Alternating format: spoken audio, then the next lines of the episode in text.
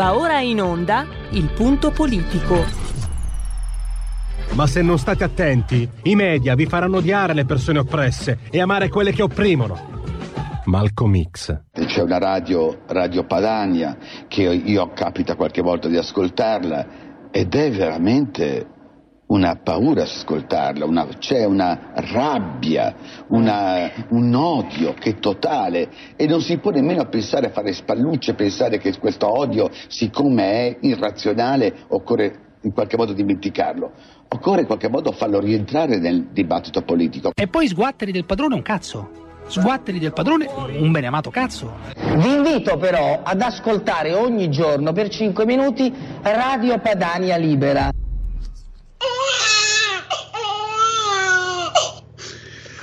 Oggi al Senato dovrebbe, si sta tenendo insomma, la seduta per il voto di sfiducia a Roberto eh, Speranza. Terremo d'occhio gli sviluppi, ma comunque parleremo sempre di lui. Non molliamo l'osso, men che meno lo fa ehm, Francesco Borgonovo, nello speciale terza pagina, eh, un ministro sempre più antiscientifico, eh, inspiegabilmente eh, lanciato in una guerra quasi personale, sembrerebbe, alle cure domiciliari, un protocollo che è stato tenuto un fermo quasi un mese, ma che sembra però scritto con il manuale Cencelli. Eh, il dogma non cambia, paracetamolo e vigile attesa. E naturalmente vengono completamente snobbati, se non iorrisi, eh, gli specialisti, gli addetti ai lavori e anche naturalmente que- quelle cure indicate per uh, il trattamento domiciliare anti-Covid, quindi si parla, non si parla, Speranza non parla di idrossiclorochina, antibiotici e parina e altro ancora. Questo è un tema. Poi andremo a vedere quello che succede in Germania. Perché in Germania eh, i sondaggi e anche un recente referendum, però in Germania hanno valore meramente indicativo, non sono eh, compresi nella Costituzione, i referendum, comunque eh, danno in testa eh, Fräulein Annalena Baerbock, che è la leader dei Verdi. Però bisogna fare dei distinguo. Sembrerebbe in grado di vincere il 26 settembre e di prendere il posto di Angela Merkel. E lì poi o la possibilità di una coppiata con la CSU-CDU, CDU, non so adesso la pronuncia, chiedo scusa, oppure addirittura un menage à trois con i, mm, con i eh, socialdemocratici e Linke. Vedremo. Ci, ci sono da specificare alcuni punti però. Primo, i sondaggi lasciano sempre un po' il tempo che trovano, soprattutto di fronte alle novità, soprattutto in Germania, perché quattro anni fa, io me lo ricordo, le interviste su Repubblica, dipinto come il nuovo Napoleone della politica mondiale, ve lo ricordate? Il capò Schulz, quella bella faccia intelligente, ah. Lombroso quante cose poteva insegnarci ancora. Morale della favola, quando si arrivò al dunque, i socialdemocratici eh, presero la batosta peggiore della loro storia eh, democratica. E quindi adesso addirittura sono passati da Schulz a Scholz, questo è un gioco di parole, i sondaggi li danno al 13 adesso, quella volta appunto era al 20. Poi un esempio, nel 2011 eh, municipali berlinesi, la candidata verde Renate Kunst sembrava lanciatissima per diventare la borgomastra o borgomaestra e invece è stata, come si dice volgarmente, trombata. E poi i verdi stessi che sono un po' propensi all'autogol, molto lanciati anche nel 2013, cosa lanciarono loro in cambio? La giornata obbligatoria vegana nelle mense aziendali. Hanno perso subito un milione di voti in tofu. Poi parleremo, mm, avremo il genetriaci, avremo il, grazie a Giulio Cesare Carnelli, avremo anche eh, lo spazio Parlamento, segui la Lega. Eh, le chiacchiere stanno a zero, appuntamento con arte contemporanea e non, con Alessio Musella. Oggi come si diventa artisti? Artisti si nasce o si diventa? Cos'è un artista? Chi lo decide? Talento, temperamento, l'impostore, il postumo, scienza e coscienza, senza compromessi, la sofferenza e la tecnica. Partiamo anche da un aforisma di Leo Longanesi, straordinario quanto un po' dimenticato forse. L'arte è un appello al quale troppi rispondono senza essere chiamati. Eh, manca, manca, il primo ospite, eh, l'ospite che avremo tra poco. Signori, si parla non di negazionismo, ma di chi però mette in discussione il virus e insieme al virus il Covid, il modo, il piano sanitario e l'intera società occidentale materialista. È un pensatore contemporaneo, un filosofo Emanuele Franz, che avremo nella terza pagina che dovrebbe partire veramente tra pochi istanti. Parleremo del suo libro che si chiama appunto Io nego, pensieri di un filosofo davanti al Covid. Allora io farei partire la sigla della terza pagina e poi avremo il nostro ospite.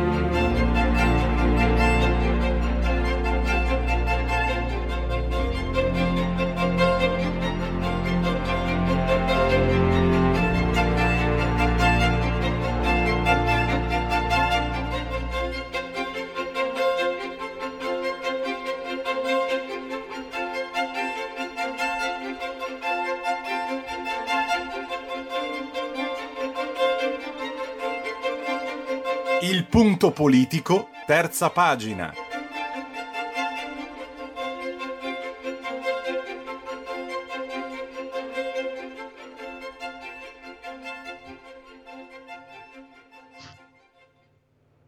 Allora, intanto mh, mm, ho messo in condivisione a pagina Facebook la copertina dell'ultimo libro, di, dell'ultimo saggio di Emanuele Franz, Io nego pensieri di un filosofo davanti al Covid prefazione di Alessandro Meluzzi, spesso ospite qui a RPL, e poi una frase di Vittorio Sgarbi, trovo in Franz un'autonomia di pensiero sempre più rara oggi.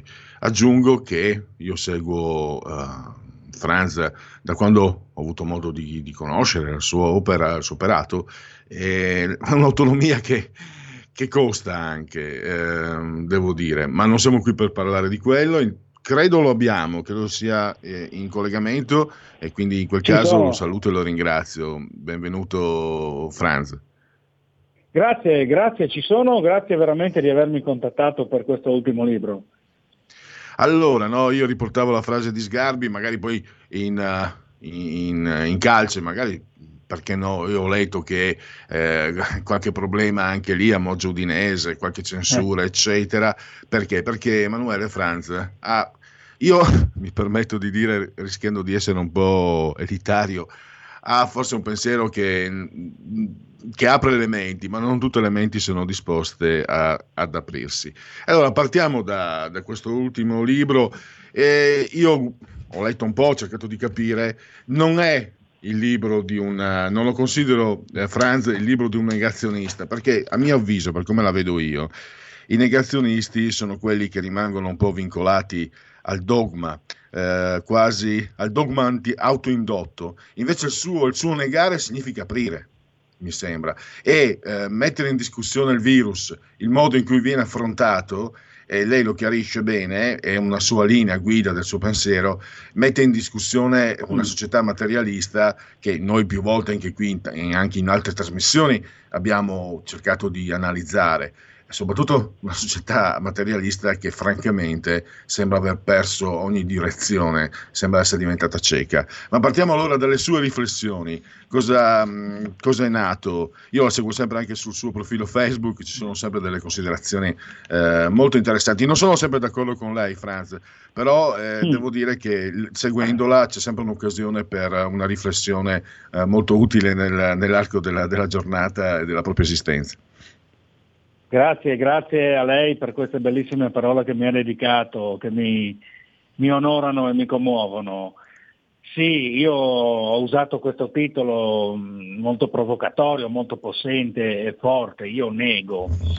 E nego, io mi occupo di filosofia, eh, come sappiamo, no? di saggistica, quindi mia, dietro alla provocazione si, si cela un metodo un metodo che parte dagli antichi greci, quello della cosiddetta via negationis, cioè io nego per arrivare a un'affermazione, provoco, suscito ed evidenzio delle contraddizioni per poi arrivare a una sintesi, a una unità finale. Ecco.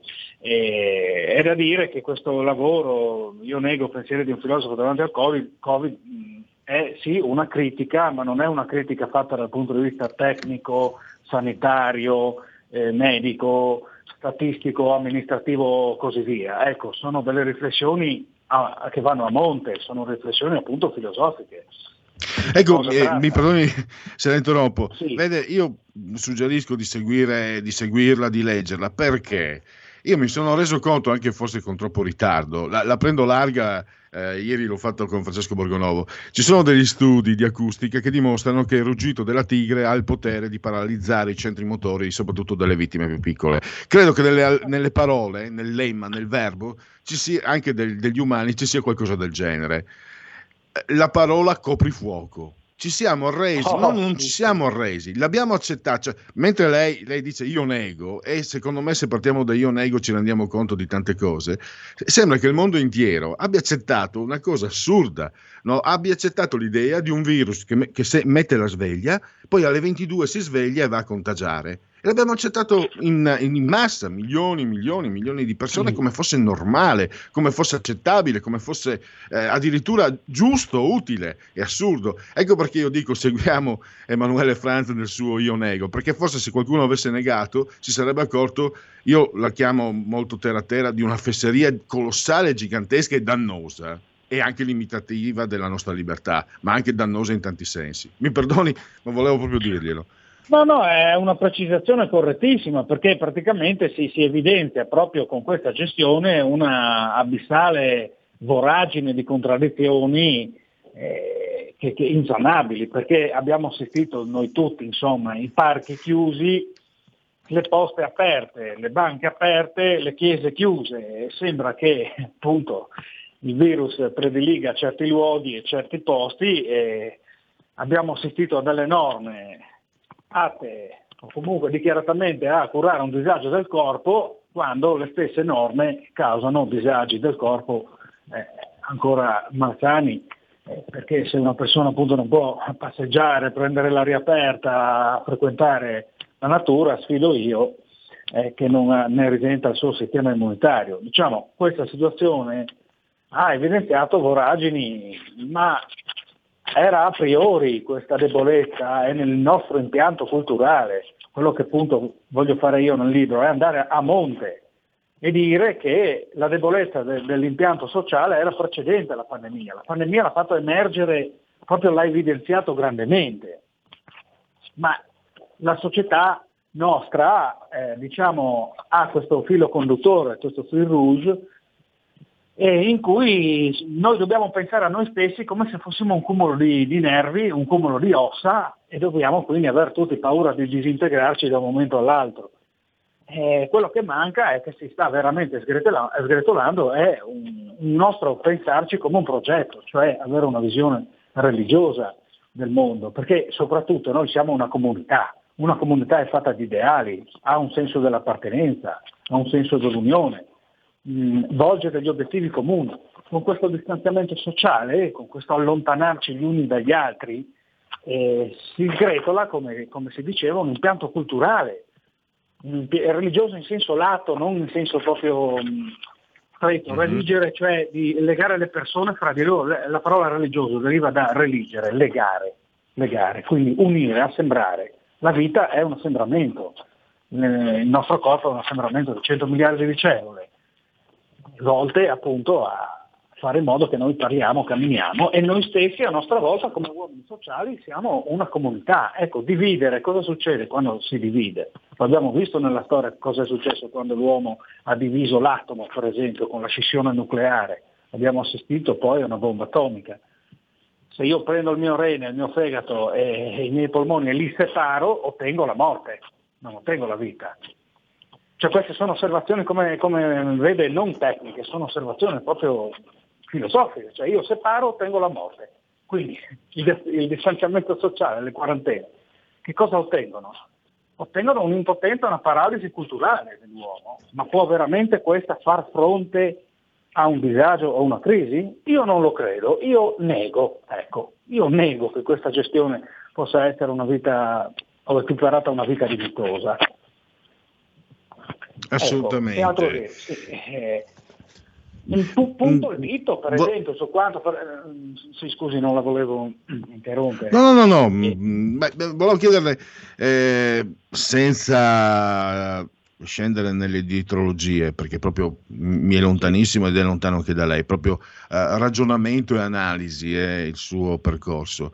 Eh, ma nasce queste, questa situazione, no? nasce, quella, quella proprio precipua, come si diceva un tempo, della gestione del virus, eh, è una conseguenza, è un derivato della società materialista di cui si parlava prima o è eh, un prodotto voluto e cercato per affermare ancora di più quel tipo di mm. società materialista? Perché Emanuele, è chiaro che a lei, a me, a chi cerca di avere un, un, po' di libertà di pensiero, questa società materialista non conviene. A molti altri, a qualcuno invece conviene. Come qualcuno ci, ci campa sopra, ci guadagna sopra.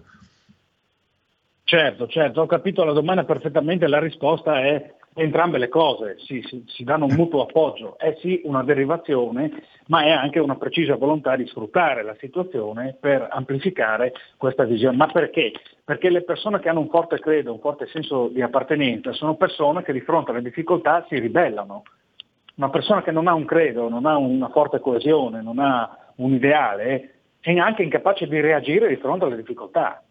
Quindi l'attentato, semmai, che si vuole fare è quello all'identità, al senso dell'appartenenza, al senso proprio di essere inglobati in una unità superiore. Pensiamo per esempio che le normative qua hanno punito anche la signora anziana che andava a dire il rosario in chiesa, che, che sì, sono tradizioni e ritualità delle nostre comunità, anche rurali, che, che, si, mant- eh, che si, mantengono da, da secoli e danno forza, danno forza per rispondere che cosa hanno fatto le persone eh, durante le pandemie nei secoli passati, come hanno reagito. Ebbene non in questo modo, abbiamo avuto la peste e nonostante la peste abbiamo avuto papi che andavano a benedire scalzi, prendendo alla lettera il Vangelo peraltro quando Gesù tocca i lebrosi, li benedice, quindi abbiamo avuto mistici, papi, eh, Papa Clemente e altri che hanno affrontato la malattia con sicurezza con una certa eh, convinzione che l'uomo non è un cumulo di nervi come appunto la virologia vuole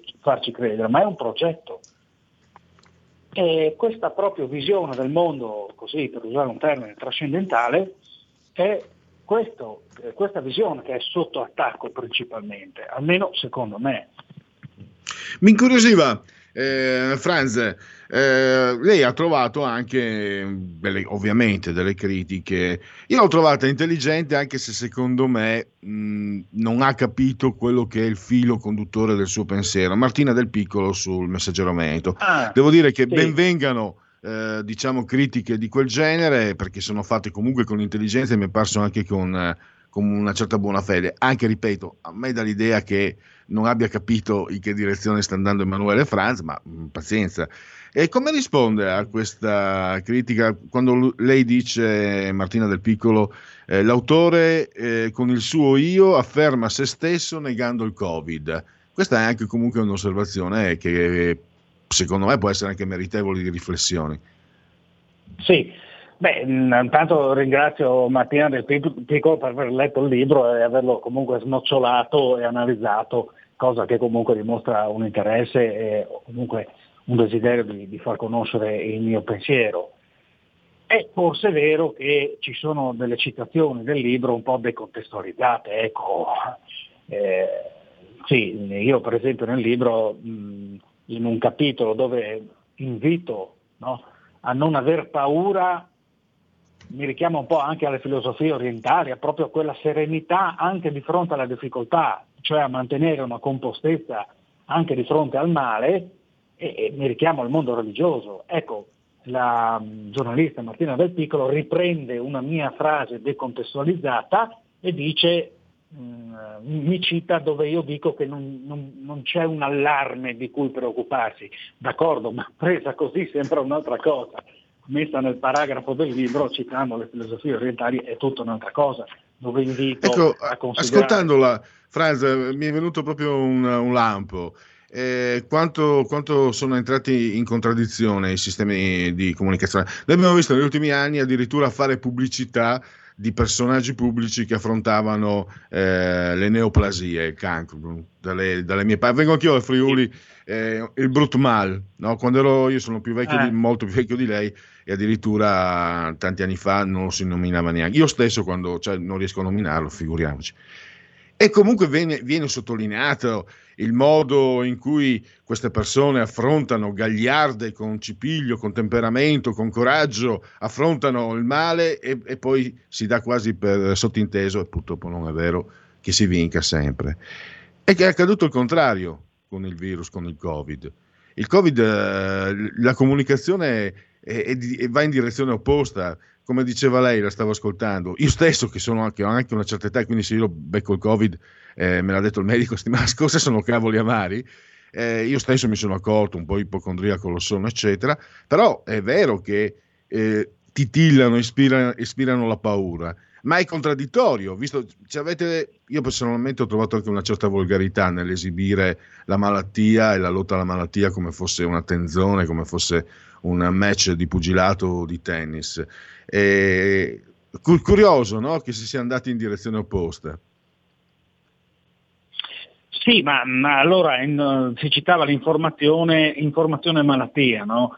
Allora sicuramente siamo concordi nel ritenere che negli ultimi decenni c'è questa tendenza a una decorporeizzazione generale de, della comunicazione, un'iperdigitalizzazione, no? adesso con la DAD, la scuola a distanza, ma non solo, ormai si lavora da casa, si ordina la spesa da casa, eh, si fa tutto da casa, no? l'uomo un po' immobilizzato, e però nello stesso tempo abbiamo anche assistito a un, questo fenomeno della globalizzazione dei, dei commerci e delle persone che è arrivato all'acme no, ultimamente. Tra le altre la diffusione del virus, eh, a differenza di, di pandemie degli anni, dei decenni precedenti, questa volta è stato iperveloce anche per il fatto che in, in una manciata di ore adesso eh, dalla Cina si arriva in Europa e così via, cioè anche la spagnola ci ha messo due anni a arrivare in Europa, adesso c'è questa iper quasi fungibilità de, delle masse di individui e, e della massa di persone, no? questa quasi che l'individuo sia diventato sostituibile con questa globalizzazione, però nello stesso tempo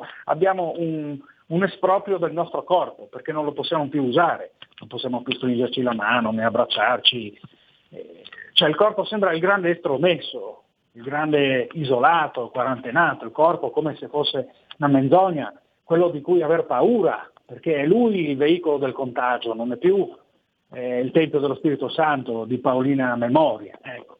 E queste cose sono intrecciate con, le une con le altre. No?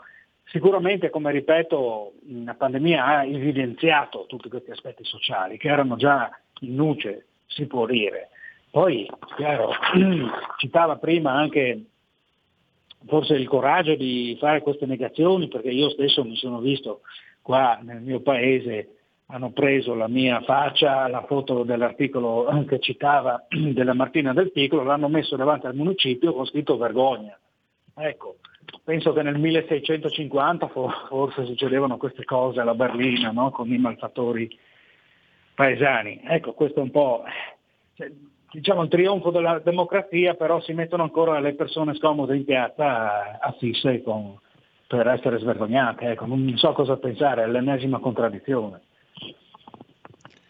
Sì, purtroppo, purtroppo eh, certe volte vengono pensieri un po' elitisti e elitari quando si vede il comportamento di, di, certe, di certe persone, ma è chiaro che l'uomo nella massa eh, si, si, spersonalizza e diventa appunto tale massa. E io cerco sempre di distinguere eh, l'idea di uomo da quella di massa perché altrimenti avrei dei pensieri molto molto brutti quali, eh, nei quali non mi riconosco. Eh, Emanuele, noi purtroppo abbiamo finito. Io vorrei naturalmente continuare anche più avanti. Chiedo scusa, c'è un suo libro che mi interessa molto, L'inganno della libertà, di qualche tempo fa, che però vale, vale ieri, oggi e domani, secondo me. E intanto la ringrazio, grazie ancora a Emanuele Franza, seguitelo anche sul suo profilo Facebook eh, eh, perché ci sono sempre considerazioni davvero, davvero interessanti, soprattutto nella, nel peggiore dei casi inconsuete no? e intanto, intanto conformismo che ci, che ci affoga, eh, avere un pensiero che va in direzione opposta è davvero importante. Quindi grazie anche per questo e a risentirci a presto. Grazie a voi, grazie infinite.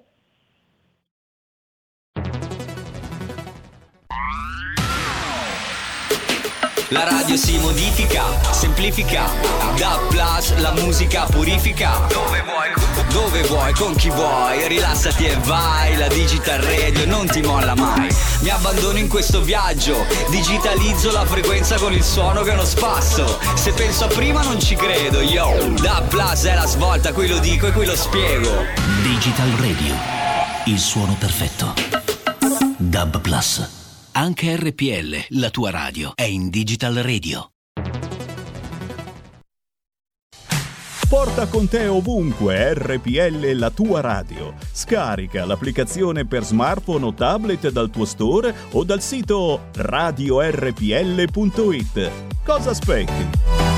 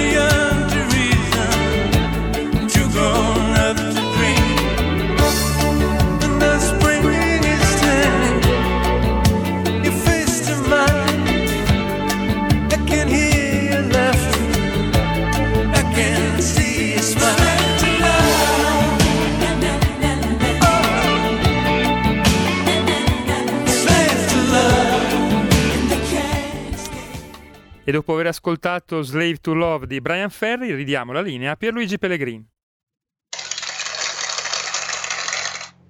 Cos'era il 1985 addirittura. Applausi per il nostro grande Giulio Cesare Carnelli assiso sulla tolda di comando in regia tecnica.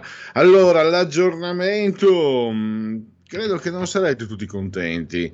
Bocciata la mozione di sfiducia Speranza al Senato, non si fa politica su un'epidemia. Lega e Forza Italia isolano, isolano Fratelli d'Italia. Poi sto leggendo da mm, Corriere.it. Recovery, così la Finlandia potrebbe ostacolare i fondi europei. Arrestati in Francia sette terroristi rossi. Draghi, memoria della barbarie ancora viva.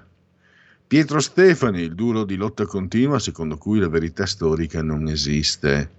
Una via per la suora uccisa da tre ragazze 21 anni fa, la rivolta dei... Ri... Oh, che brutta notizia. Scusate, ma... Eh, allora, la, me la ricordo ancora, eh, proprio il 6 giugno 2000. Eh, suora Maria Laura Malnetti fu uccisa da tre ragazzi e a quanto pare i residenti a Chiavenna, Padani puro sangue quindi, eh, si sono, si sono mh, mm, rivoltati. Eh. Raccolta firme contro la strada a suo nome. Eh, il sindaco allibito non torna indietro. No, intitolatele a un giardino. Speravo di non... Cioè, per carità, non è, scusatemi, non dovrei lasciarmi andare con commenti personali, non sono qui per questo, però condivido, mi piace condividere con voi comunque, no? da paresiarca di stati d'animo. E non è una notizia grave, ma è una notizia molto brutta. E Roma, caos cimiteri, 2000 bare da cremare, al lavoro un solo dipendente. E poi dedicato a tutti coloro che nella loro vita eh, cercano disperatamente un padrone al quale demandare la propria esistenza, le proprie decisioni. Eh, non so se vi conviene. Caso Suarez, il verbale di Agnelli. Ha fatto tutto il DG della Juventus Paratici. Cioè, si è scaricato perché Paratici non andava a dire ad Agnelli guarda che sto facendo, eccetera, eccetera. Complimenti. Eh, d'altronde Andrea Agnelli fa la sua parte, è un padrone, fa la sua parte. Eh, Paratici invece, a quanto pare, con la sua fedeltà al, all'azienda e al capo, al padrone, a quanto pare si vede piovere addosso ogni responsabilità. Vaccini, la Lombardia apre le prenotazioni alle categorie dei fragili tra i 55 e i 59 anni. E qui mi sto chiedendo, io sono dentro o no? No, no, è fragile una roba seria. Io sono pieno di acciacchi come sono dolori di qua e di là, però non sono un fragile, no? Non scherziamo sulla salute. Pellegrini, non scherzare sulla salute, eh, perché è, una, è un confine. Si può scherzare su tutto, ma non sulla salute. E poi Pierluigi, tu hai la lucidità di un 25enne. Sentitelo come... allora, eh, no, ma beh, quello è normale, eh? quello è normale per tutti. Eh, è chiaro che insomma, altrimenti il tempo diventerebbe un, un, un fardello inso- insopportabile se non fosse che l'esperienza ti permette di leggere meglio quello che ti circonda. Certe volte addirittura, hai, soprattutto succede, a me è successo dopo i 40, hai l'impressione di, addirittura di, di, non dico di poter controllare, ma di prevedere quello che ti succede attorno, cosa che a 20, anche a 20 non, non, forse non ti curi, a parte che ognuno ha il suo tipo di mentalità, ma a 20 non te ne curi, a, a 20 mangi il mondo, lo devi divorare, non, non devi eh, pens- mangi la strada, non devi pensare, non pensi a dove ti porta la strada, vuoi solo mangiarla. Poi a 40 chiaramente si corre un po' meno, allora si comincia a pensare se vado di lì, se fosse meglio che prendo la, la deviazione, cioè, vabbè. E eh, anche scherzi, qui Brigate Rosse. Scherzi a parte, Pierluigi. Comunque, eh, soprattutto in Lombardia, la campagna vaccinale ha avuto un'accelerata soprattutto negli ultimi giorni. Mm-hmm. Il target di 500.000 vaccinazioni al giorno, almeno eh, a livello italiano, ma almeno in Lombardia si sta rispettando. Tant'è vero che Bertolaso si è eh, ritirato perché ha detto che il suo compito è svolto, è finito. Infatti pare che nella redazione del Fatto Quotidiano abbiano messo il requiem, sono disperati, stanno piangendo perché non sanno più adesso cosa fare per, eh, per eh, intingere l'inchiostro delle pagine che fanno uscire nelle edicole. E andiamo, andiamo, certo che eh, godere e prosperare sulle disgrazie degli altri non è proprio bellissimo come hanno fatto, cioè, ah, proprio voi che parlate di Roberto Speranza, noi abbiamo denunciato, no, il lavoro, grande lavoro di Francesco Borgonovo, abbiamo denunciato tutte le, le inadempienze, tutto quello che non ha funzionato, ma col cavolo che ci sia... Noi al contrario, cioè, mentre quelli del Fatto Quotidiano si compiacciono se la sanità lombarda commette degli errori, noi ci incazziamo per gli errori che, che, fa la sanità, tanto sostenuta da quelli del Fatto Quotidiano, da Conte a Roberto Speranza. Cioè io non credo che sia necessario distinguere, ma voglio mettere i puntini tra lei, perché ci tengo, sono due punti di vista diametralmente opposti. Ma allora adesso il potere delle parole, vi metto, vi metto in condivisione schermo, si diceva il potere delle parole, il coprifuoco che ci ha paralizzati tutti. Ecco, dalle mie parti, lingua madre che purtroppo non adopero, dannazione, perché è una lingua che eh, eh, si direbbe, guardando Annalena Baerbock, c'è biele femmine. Cumuoviot c'è biele femmine, perché è davvero una bella signora, ma soprattutto potrebbe essere quello che interessa, potrebbe essere la futura cancelliera tedesca, colei che prenderà il posto il 26 settembre di Angela Merkel. Lo dicono i sondaggi, però usiamo tanti condizionali perché adesso Roberto Giardina, che dovremmo avere tra poco, se non è già in collegamento, ci spiega un po' come stanno le cose. Allora, se Roberto è in collegamento, lo saluto e lo ringrazio per la sua consueta disponibilità. Se mi senti, Roberto. Eccomi qua, sono, sono pronto. Perfetto. Allora, eh, Roberto, eh, questa la leader dei Verdi, no? perché di loro che parliamo, Annalena Baerbock è in testa ai sondaggi, però nel tuo articolo che è uscito ieri su Italia Oggi hai fatto un po' un riepilogo di quello che può succedere, ma alla luce anche, attenzione, da leggersi anche alla luce di quello che è accaduto negli anni scorsi, i sondaggi che poi sono andati in direzione opposta, eh, scelte, ma tu hai ricordato, certe volte magari anche una caratteristica dei Verdi, non andare verso l'autogol, la giornata vegana non era obbligatoria, non era proprio il massimo, un milione di voti hai scritto, volatilizzati in tofu. Eh, pronto? Sì, io ti sento. No, allora sì, dico, nel 2013, prima delle elezioni, proposero questo giorno di vegano in tutte le mense scolastiche, negli, negli uffici, nelle fabbriche. Naturalmente ai, ai, tedeschi non puoi toccare i ruster, poi in tutte le mense c'è sempre un piatto vegetariano e un altro piatto vegano, quindi non c'era bisogno, perché loro cercano per il tuo bene di farti mangiare meglio, insomma. E quindi hanno perso circa un milione di voti allora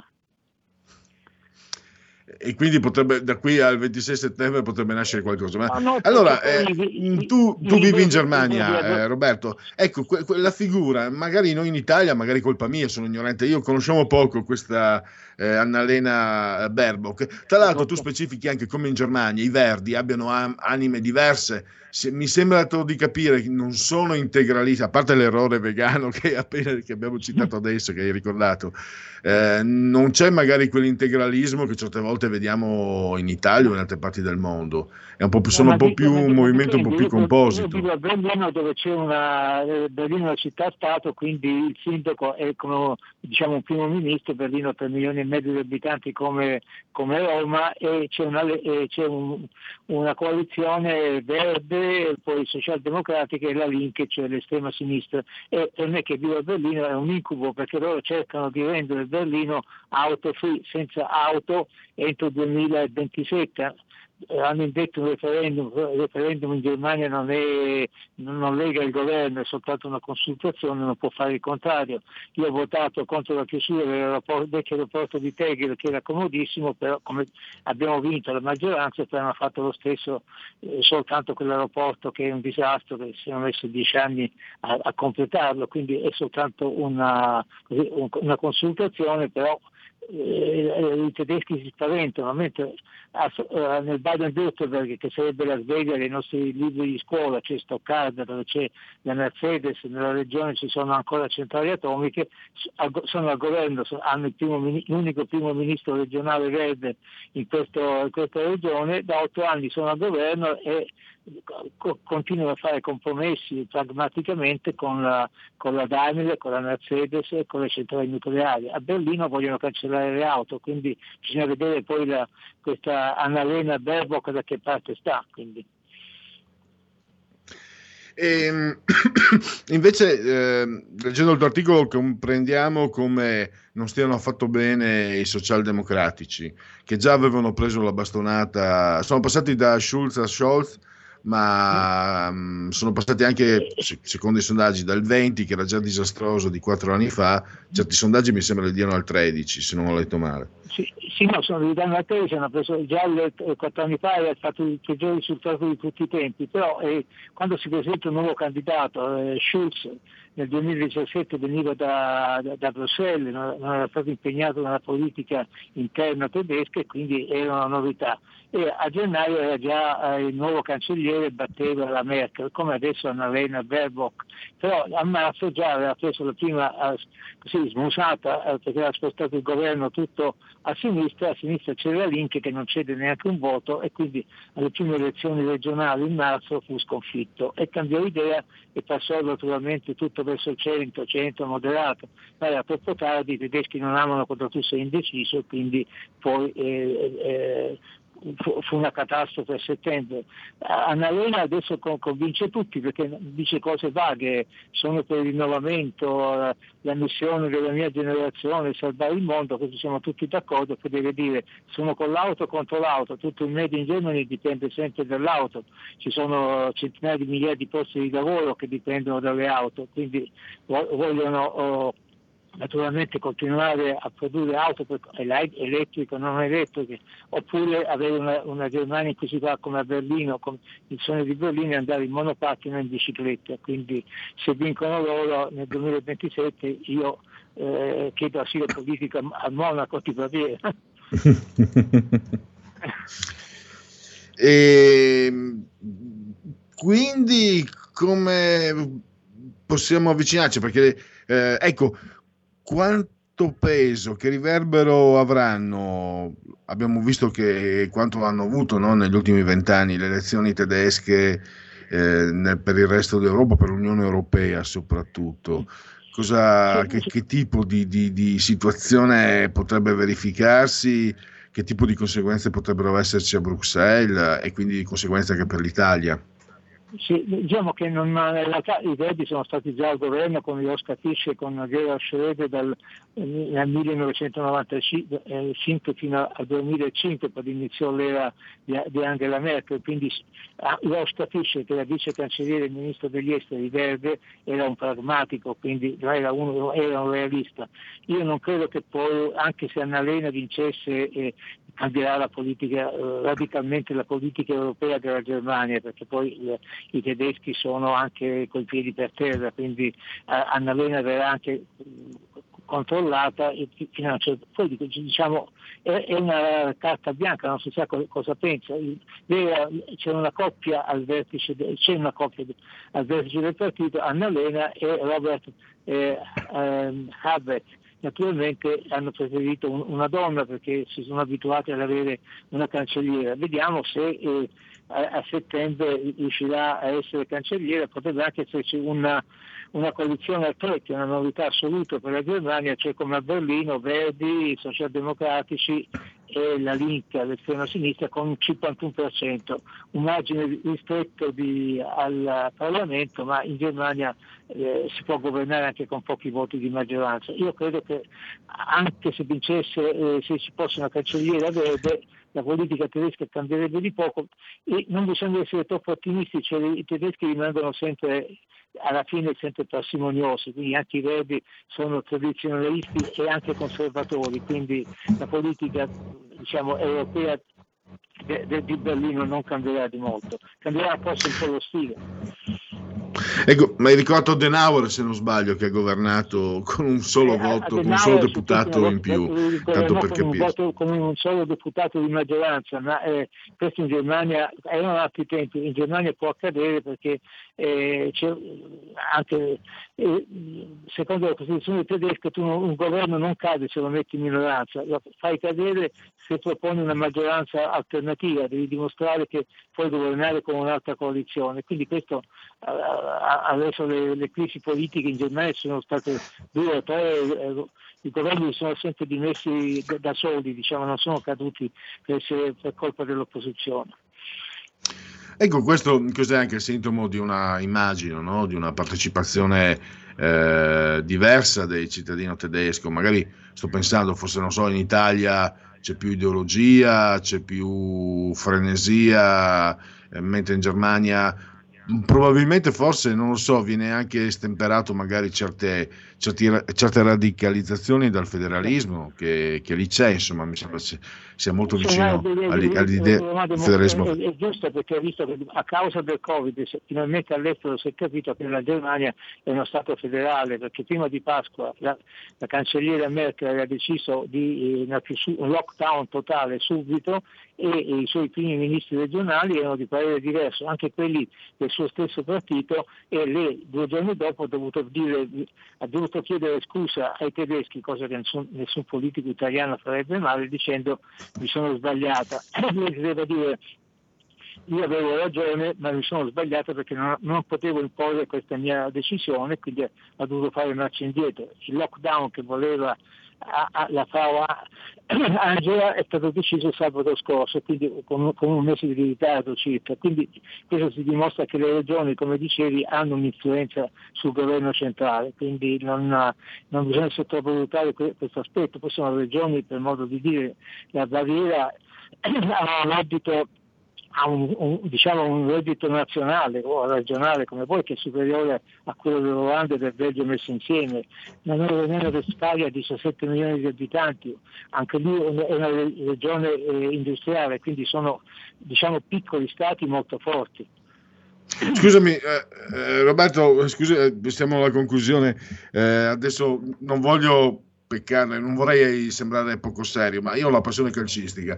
Mi sono sempre chiesto, il eh, Bayern di Monaco è considerato la squadra nazionale della Baviera, un po' come per dirti succede per il Cagliari in Sardegna, un pochino, eh, oppure una squadra nazionale. Tra l'altro ieri il Bayern ha stabilito il record. È contro la Superlega il mio amatissimo Rummenigge perché io sono interista, però hanno speso 25 milioni per un allenatore di 34 anni, non si era mai visto. Eh sì, Però ecco, ecco, questo è un paragone giusto, il Bayern di Monaco è, è come dire il paragone alla Juventus, è la squadra che ha vinto nove scudetti di seguito, come, come dicevi, però è amata in molti in Baviera e antipatica al resto della Germania. La, Juventus ha, anche eh, fan anche nel- nella mia Sicilia, comunque la, la, la Baviera che è la prima della classe è, è prima della classe in tutto, in economia, quasi in agricoltura, ha il, minor tasso di, di reati, eh, insomma è sempre la prima, quindi antip- la prima della classe sono antipatici. E, mh, ne approfitto, tanti anni fa, Alessi, mi stupì anche per... eh, eh, perché sono anche ignorante ovviamente di cose teutoniche, perché ero negli anni 90. eh, c'era un forte dibattito interno in Germania perché addirittura la sintassi impiegata dai giornali eh, bavaresi era diversa da quella dei giornali tedeschi. Sembrava quasi, insomma, non dico che ci fossero due lingue diverse, ma forti differenze tra la lingua tedesca usata in Baviera e quella, diciamo, nel nord della Germania. No, no, Ti risulta?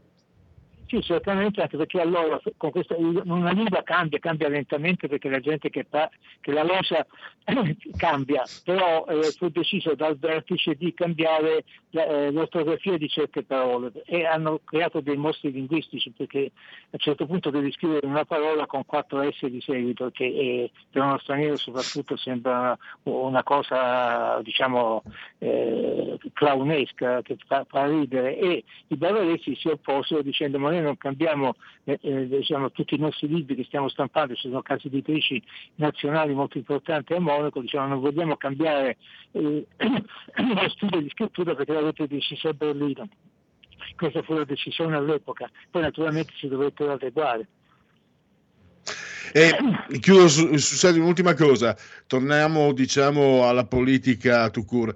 Eh, dai titoli dei giornali Mario Draghi non è certo una scoperta, una novità, sembra avere molta eh, diciamo ha molto rispetto, ha molta considerazione, magari non sarà simpatico, ma ha molta considerazione in Germania e mi sembra di capire una considerazione, un rispetto diverso da quelli che invece decenni fa erano attribuiti sempre in Germania a Mario Monti, no? che era il genero ideale dei tedeschi, ti spiego, per, come, per, quello che ha fatto poi da, da Presidente del Consiglio, questa è la mia personalissima opinione, ti spiego che i tedeschi erano molto contenti, gli italiani molto, invece molto meno, tant'è che poi eh, Mario Monti è stato espulso dalla politica proprio dal, dal, voto democratico, dalla decisione dei cittadini. Ecco, volevo capire no, la figura di Mario Draghi e quello che può, che può essere utile anche all'Italia e alle sue politiche economiche. Certamente, quando fu nel 2011 eh, Mario Draghi fu nominato Presidente della Banca Centrale Europea e poi dopo si disse che lui agiva contro la Merkel, in realtà fu nominato grazie all'appoggio della Merkel e sotto banco i due erano sempre d'accordo, cioè Mario Draghi era, telefonava alla Merkel prima di prendere una decisione importante e la, il Presidente della Bundesbank e la Banca Centrale Tedesca faceva da poliziotto cattivo, ma tanto ormai la Bundesbank conta sempre meno rispetto con l'euro e la Bild Zeitung, un giornale popolare molto seguito, mise in, mise in prima pagina un fotomontaggio Mario Draghi con l'elmo eh, chiodato, che è diciamo, l'elmo prussiano, che per noi è un simbolo militarista, per i tedeschi è un simbolo delle vecchie virtù prussiane. Poi, poi, due o tre anni fa gli hanno tolto sempre la Bill Sidon diceva che lui con la sua politica eh, alla, banca europea, alla, banca Centrale Europea danneggiava con gli interessi bassi gli interessi dei pensionati tedeschi. In realtà allora, ci sono tutti i commenti dei giornali più importanti che dicono che Mario Draghi salverà eh, l'Italia e poi eh, darà il suo imprinting all'Europa perché con, Mac- scusate, con Macron in crisi la Merkel che va in pensione si apre uno spazio per l'Italia. L'Italia non potrà comandare in Europa, ma come ai tempi di Craxi, di Andreotti, potrà giocare a disponda fra due paesi più forti. Quindi noi come più deboli fra i tre, poi alla fine se ci buttiamo da una parte o dall'altra diventiamo decisivi. E Mario Draghi potrebbe svolgere questa politica diciamo, di, di, di, giocatore, di, diciamo, giocatore di scacchi. Benissimo, allora eh, io direi che siamo al termine di questo collegamento e ringrazio davvero eh, Roberto Giardina per questo quadro complessivo che ci ha fatto della situazione politica e non solo tedesca. Eh, grazie davvero e a risentirci a presto naturalmente. A presto, ciao. Allora, ecco qui anche il, messo adesso in condivisione eh, l'articolo di ieri, ma eh, Annalena Baerbock Baerbock, forse come, come, sarà la pronuncia giusta, eh, che con il suo sembiante che colpisce davvero, ho letto un friulano direbbe Viot cumoccio biele femmine, e davvero lo dico proprio senza mancanza di rispetto, non senza voler mancare di rispetto, eh, senza ironia né niente. Si capisce anche che ormai pure in politica l'occhio vuole la sua parte. Eh, D'altronde quando un'immagine viene moltiplicata all'infinito sui social, telefonini, non più solo televisione, giornali, eccetera. Allora, dunque, il Segui la Lega lo facciamo dopo, credo si sia tra, tra pochi istanti il nostro Giulione pronto eh, per passare la palla alla speciale terza pagina. Vediamo un po' ADN Cronos, Covid, Bersani, Renzi su coprifuoco, solite coglionate, ha detto Bersani. Eh, no, non si sono lasciati bene. Eh, 5 Stelle, Conte, non ho affari segreti. Sfiducia, speranza, mozione respinta, Senato vota no. Eh, Repubblica, sempre arrestati a Parigi sette ex brigatisti rossi ehm, dalla stanza di Silvia alla casa dell'incubo, le 15 ore del mistero del caso Grillo. E c'era, ho visto oggi su Repubblica appunto una, un servizio eh, su, su questo e mi sono domandato Voi siete testimoni, voi siete testimoni, non dite di no. E anche Giulio Cesare Carnelli, quante volte in questi due anni, o meno, poco meno, almeno una volta al mese, se non una volta alla settimana, ricordavo, ma che ne è del caso Grillo? Come mai non si parla del caso Ciro Grillo? Come è possibile? Al Fatto Quotidiano sono già pronti a fare la prima pagina sul figlio di Matteo Salvini che era andato sul motoscooter della polizia. Sono già pronti, ogni tanto Selvaggia Lucarelli la tira fuori, eh? ma vorrebbero, vorrebbero la, la, prigione sia per il figlio che per il padre. Ciro Grillo, accusato di stupro, non hanno mai fatto un plissé. Eppure, se Ciro Grillo è innocente, sarebbe gravissimo quello che gli, sta, che gli, è successo in due anni, perché per due anni alla gogna, sei colpevole, sarebbe pazzesco, uno stupratore in libertà. Vabbè, adesso si sono svegliati anche quelli di Repubblica e hanno fatto anche il loro bel servizietto. Ci fermiamo e ripartiamo tra pochissimo con lo speciale terza pagina. Il futuro appartiene a chi fa squadra. Le radio italiane si uniscono per giocare la partita da protagoniste. Nasce l'app Radio Player Italia. 140 stazioni in una sola rete. Scegli la tua preferita e ascolta il suono perfetto del digitale. Gratis, senza registrazione, senza interruzioni, compatibile con tutti i device le notizie, la compagnia, la musica scelta da chi la ama, la conosce e la vive. Scarica Radio Player Italia. Il futuro batte con la radio nel cuore. Anche RPL è disponibile su Radio Player Italia.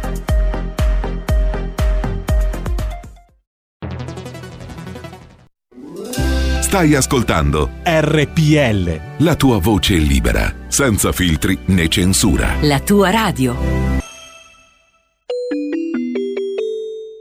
2 per 1000 alla Lega. Sostieni la Lega con la tua firma. Scrivi il codice D43 sulla tua dichiarazione dei redditi. Assegnare il tuo 2 per 1000 al codice D43, D43, D43 non costa nulla.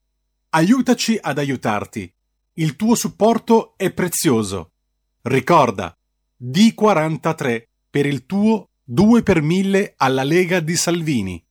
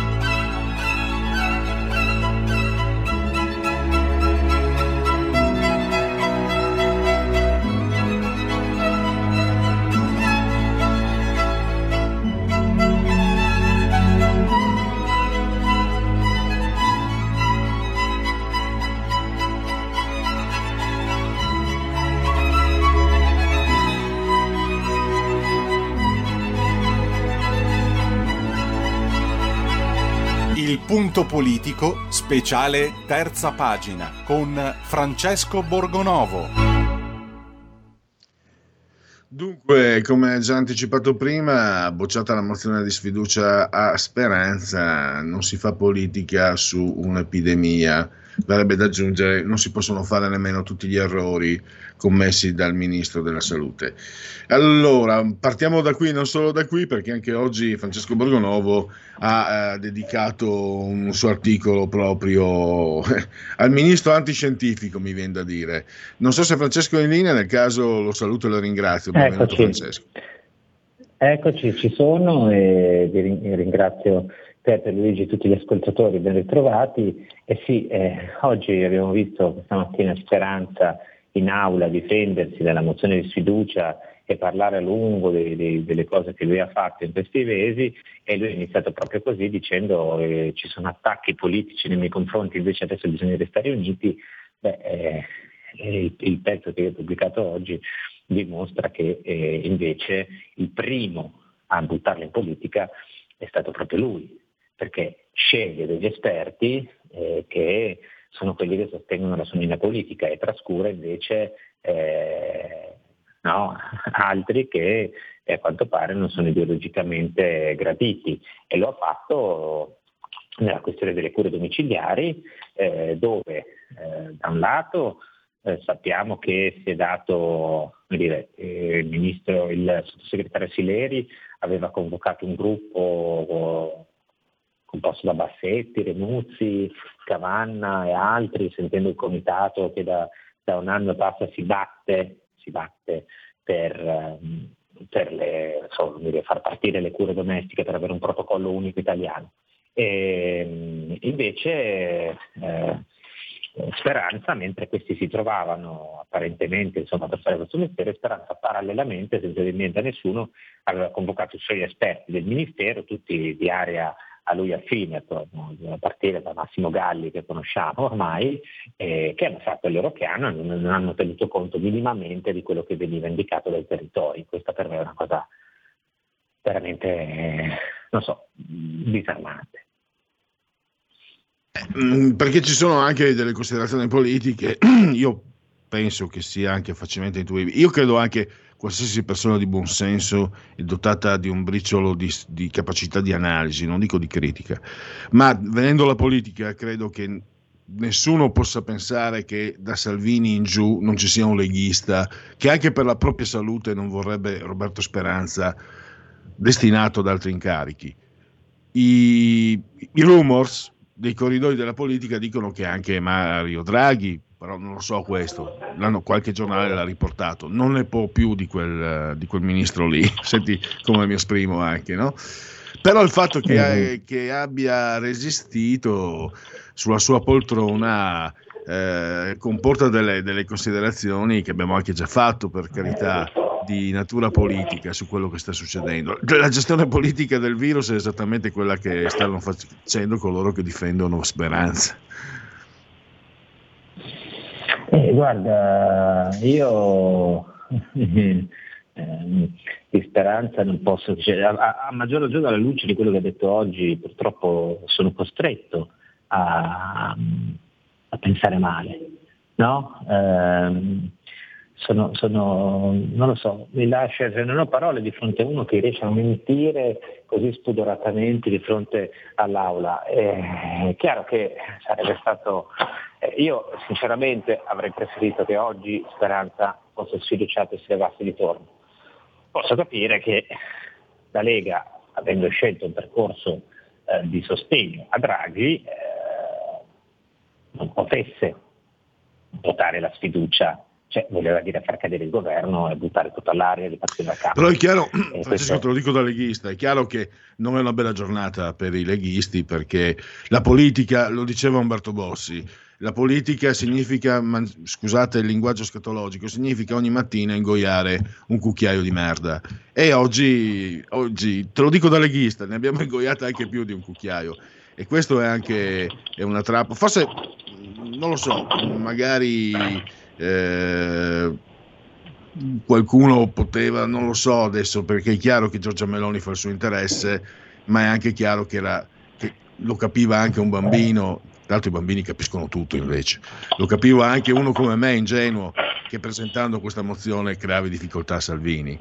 E, e questo potrebbe significare che magari la, la concorrenza interna nel centrodestra, eh, non dico che sia come quella che ti raccontano quelli del Fatto Quotidiano, lasciamo perdere quelli, però ma, insomma sia anche, anche normale no? che, che altrimenti i due leader che non, uh, se io avessi come segretario di partito uno che non gli interessa prendere anche i voti eh, perché sono determinati per poi applicare le idee, eh, insomma, meglio un circolo culturale allora che un partito, ti, ti iscrivi un circolo culturale. Ecco, volevo delle tue considerazioni a riguardo. Guarda, purtroppo la politica è fatta anche appunto di merda che ogni tanto bisogna ingoiare. Eh, io, ripeto, penso che questo ministro non meriti di stare lì, credo che, l'ha detto anche Matteo Salvini, che, che questo ministro non lo vuole, credo che Draghi ci abbia seriamente pensato, credo anche che Speranza eh, goda di, eh, come dire, un,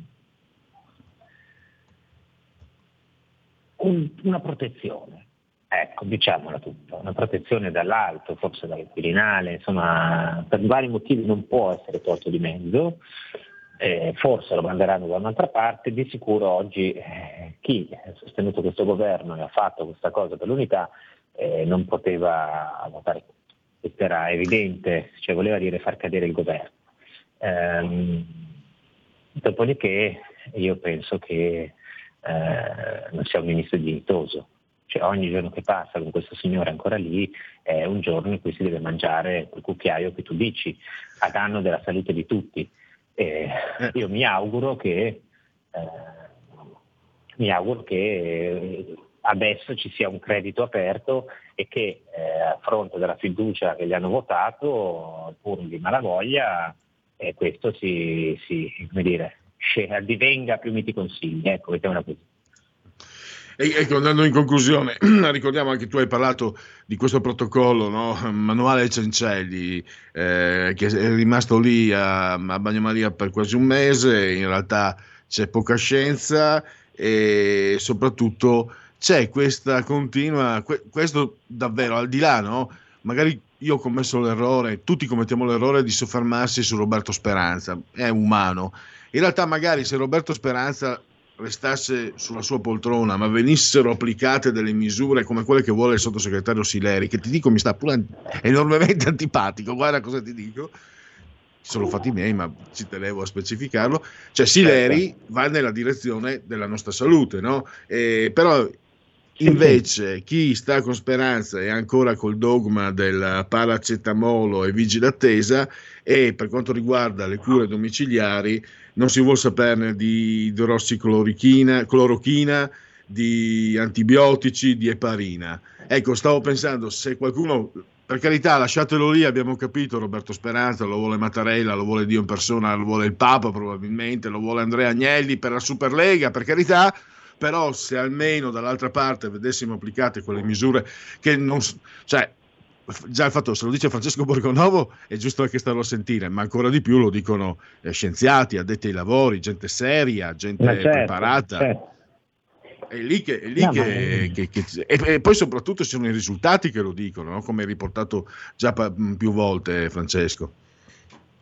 Eh, ma è lì che casca l'asino, eh, dice, in questo caso l'asino è purtroppo è il ministro che abbiamo, nel senso che eh, eh, ci sono degli esperti che dimostrano che, ma, ma su tutto, da, da, dal coprifuoco agli orari, al piano pandemico, ai protocolli sull'RSA, alla gestione dei tamponi salivari, ai vaccini, di tutto, tutto. Non ha fatto una roba giusta questo qui, una. E io eh, non è una brutta giornata, eh, non è una brutta giornata in senso generale, nel senso che c'è la gente fuori ai tavoli, almeno un piccolo spiraglio di, di luce si rivede, ma per altri versi invece è una bruttissima giornata perché questo ministro è ancora lì. Stavo... Adesso c'è, ripeto, siamo realisti, c'è un credito da esigere e spero che la Lega lo esiga quanto prima. Ecco. Io inorridisco il pensiero che mh, non, non, mi piace dire se non c'era la Lega, però inorridisco il pensiero che per Roberto Speranza, Conte, eh, le, i 150 cosiddetti artisti cosiddetti che proteggono Speranza, gli altri 50 eh, accademici che hanno chiesto a Draghi misure ancora più restrittive. Cioè, inorridisco l'idea che eh, che non vedremo neanche la gente ai tavoli al bar, che, che è solo un primissimo passo, che è anche poco, se, beh, tantissimo con, quello, con, quelli che abbiamo avuto al potere al governo fino a due o tre mesi fa. Saremmo ancora tutti rinchiusi. Per carità, che io sia all'orso chiuso nella tana non, non, sono cavoli miei. In realtà la gente deve, deve uscire di casa, deve socializzare, deve avere quello spazio di libertà, altrimenti si chiama, si chiama tirannia, eh, oppressione si chiama fascismo, visto che gli piace tanto quel termine a quella gente lì. No, sono d'accordo. Il coprifuoco c'era nel fascismo, adesso che mi ricordo, che mi raccontava mia nonna. Il coprifuoco lo usava nel fascismo, lo usava il tanto vituperato Duce, vituperato anche da me, tra parentesi. Sì, Eppure gli antifascisti votano il coprifuoco e c'è da rifletterci. Scusa, ti lascio concludere, Francesco. Eh con la differenza sai che all'epoca del Duce c'era la guerra, adesso no, e quindi insomma, un diver- c'è un po' di differenza. Eh, io ripeto, sono una serie di cose insensate, più di, di quello che abbiamo dimostrato qui parlandone, raccontando, dando le notizie, non c'è, eh, non c'è, non c'è, altro da fare. Eh, bisogna sperare, io ripeto, cerco di essere realista e dirmi questo, sperare che il credito accumulato oggi poi si possa spendere politicamente nelle prossime settimane, altrimenti davvero non ne vale la pena. Bene, bene, davvero eh, grazie ancora a Francesco Borgonovo. E immagino che domani leggeremo anche i, i tuoi commenti al voto di oggi. E noi comunque ci risentiamo domani sempre alle 16.05. Grazie ancora. Grazie, grazie a tutti, grazie domani. La verità è che sono cattivo, ma questo cambierà. Io cambierò. È l'ultima volta che faccio cose come questa. Metto la testa a posto, vado avanti, rigo dritto, scelgo la vita. Già adesso non vedo l'ora. Diventerò esattamente come voi. Il lavoro, la famiglia, il maxi televisore del cazzo, la lavatrice, la macchina, il CD e l'apriscatole elettrico. Buona salute, colesterolo basso, polizza vita, mutuo, prima casa, moda casual, valigie, salotto di tre pezzi, fai da te, telequiz, schifezze nella pancia, figli, a spasso nel parco, orario d'ufficio, bravo a golf, l'auto lavata, tanti maglioni, Natale in famiglia, pensione privata, esenzione fiscale, tirando avanti, lontano dai guai, in attesa del giorno in cui morirai. Genetriaci. cioè, c'erano i Broncos che, che stavano scavallando ribaldi e, ribaldi, e baldanzosi. Dunque, allora, genetriaci, ricorrenze e commemorazioni di oggi, nono giorno di Fiorile, mese del calendario repubblicano, quello dei miei avi tanto per intendersi. 247 sono i giorni che mancano invece alla fine, secondo i gregoriani. Brrra per tutti è un mercoledì, miarqui, 28 di aprile, anno domini 2021. Dunque, oggi è la giornata mondiale per la sicurezza e la salute sul lavoro. E questo anche lì chi ha il pelo bianco o magari ha perso il pelo e gli è cresciuta la trippa, io ho a me è imbiancato il pelo e è cresciuta la trippa, si ricorda che una volta almeno. La sinistra parlava tanto della sicurezza sul lavoro, i sindacati parlavano tanto, eh, ma adesso non gliene importa proprio più nessuno. Eppure, eppure, nelle fabbriche, nei cantieri, ci sono tanti immigrati che sono arrivati con buona volontà, che sgobbano 10 ore al giorno, li, li, ho visti anche, cioè, anche se mi muovo poco, deambulo poco e male, però vedo qualcosa anch'io. E, e queste persone meritano ancora di più forse di essere protetti. Soprattutto, cioè, a parte che dovrebbe essere il diritto non giusto naturale essere protetto, eh, avere la salute protetta. Vabbè, andiamo avanti, va. Allora, lo disse Karl Kraus. Il diavolo è un ottimista se pensa di peggiorare gli uomini. E questo sono convinto che sia un aforismo che piace moltissimo al nostro Giulio Cesare Carnelli, se un pochino lo conosco. Poi un protagonista del futurismo, ma anche un po' dell'espressionismo italiano, Tone Rosai, siamo nella pittura.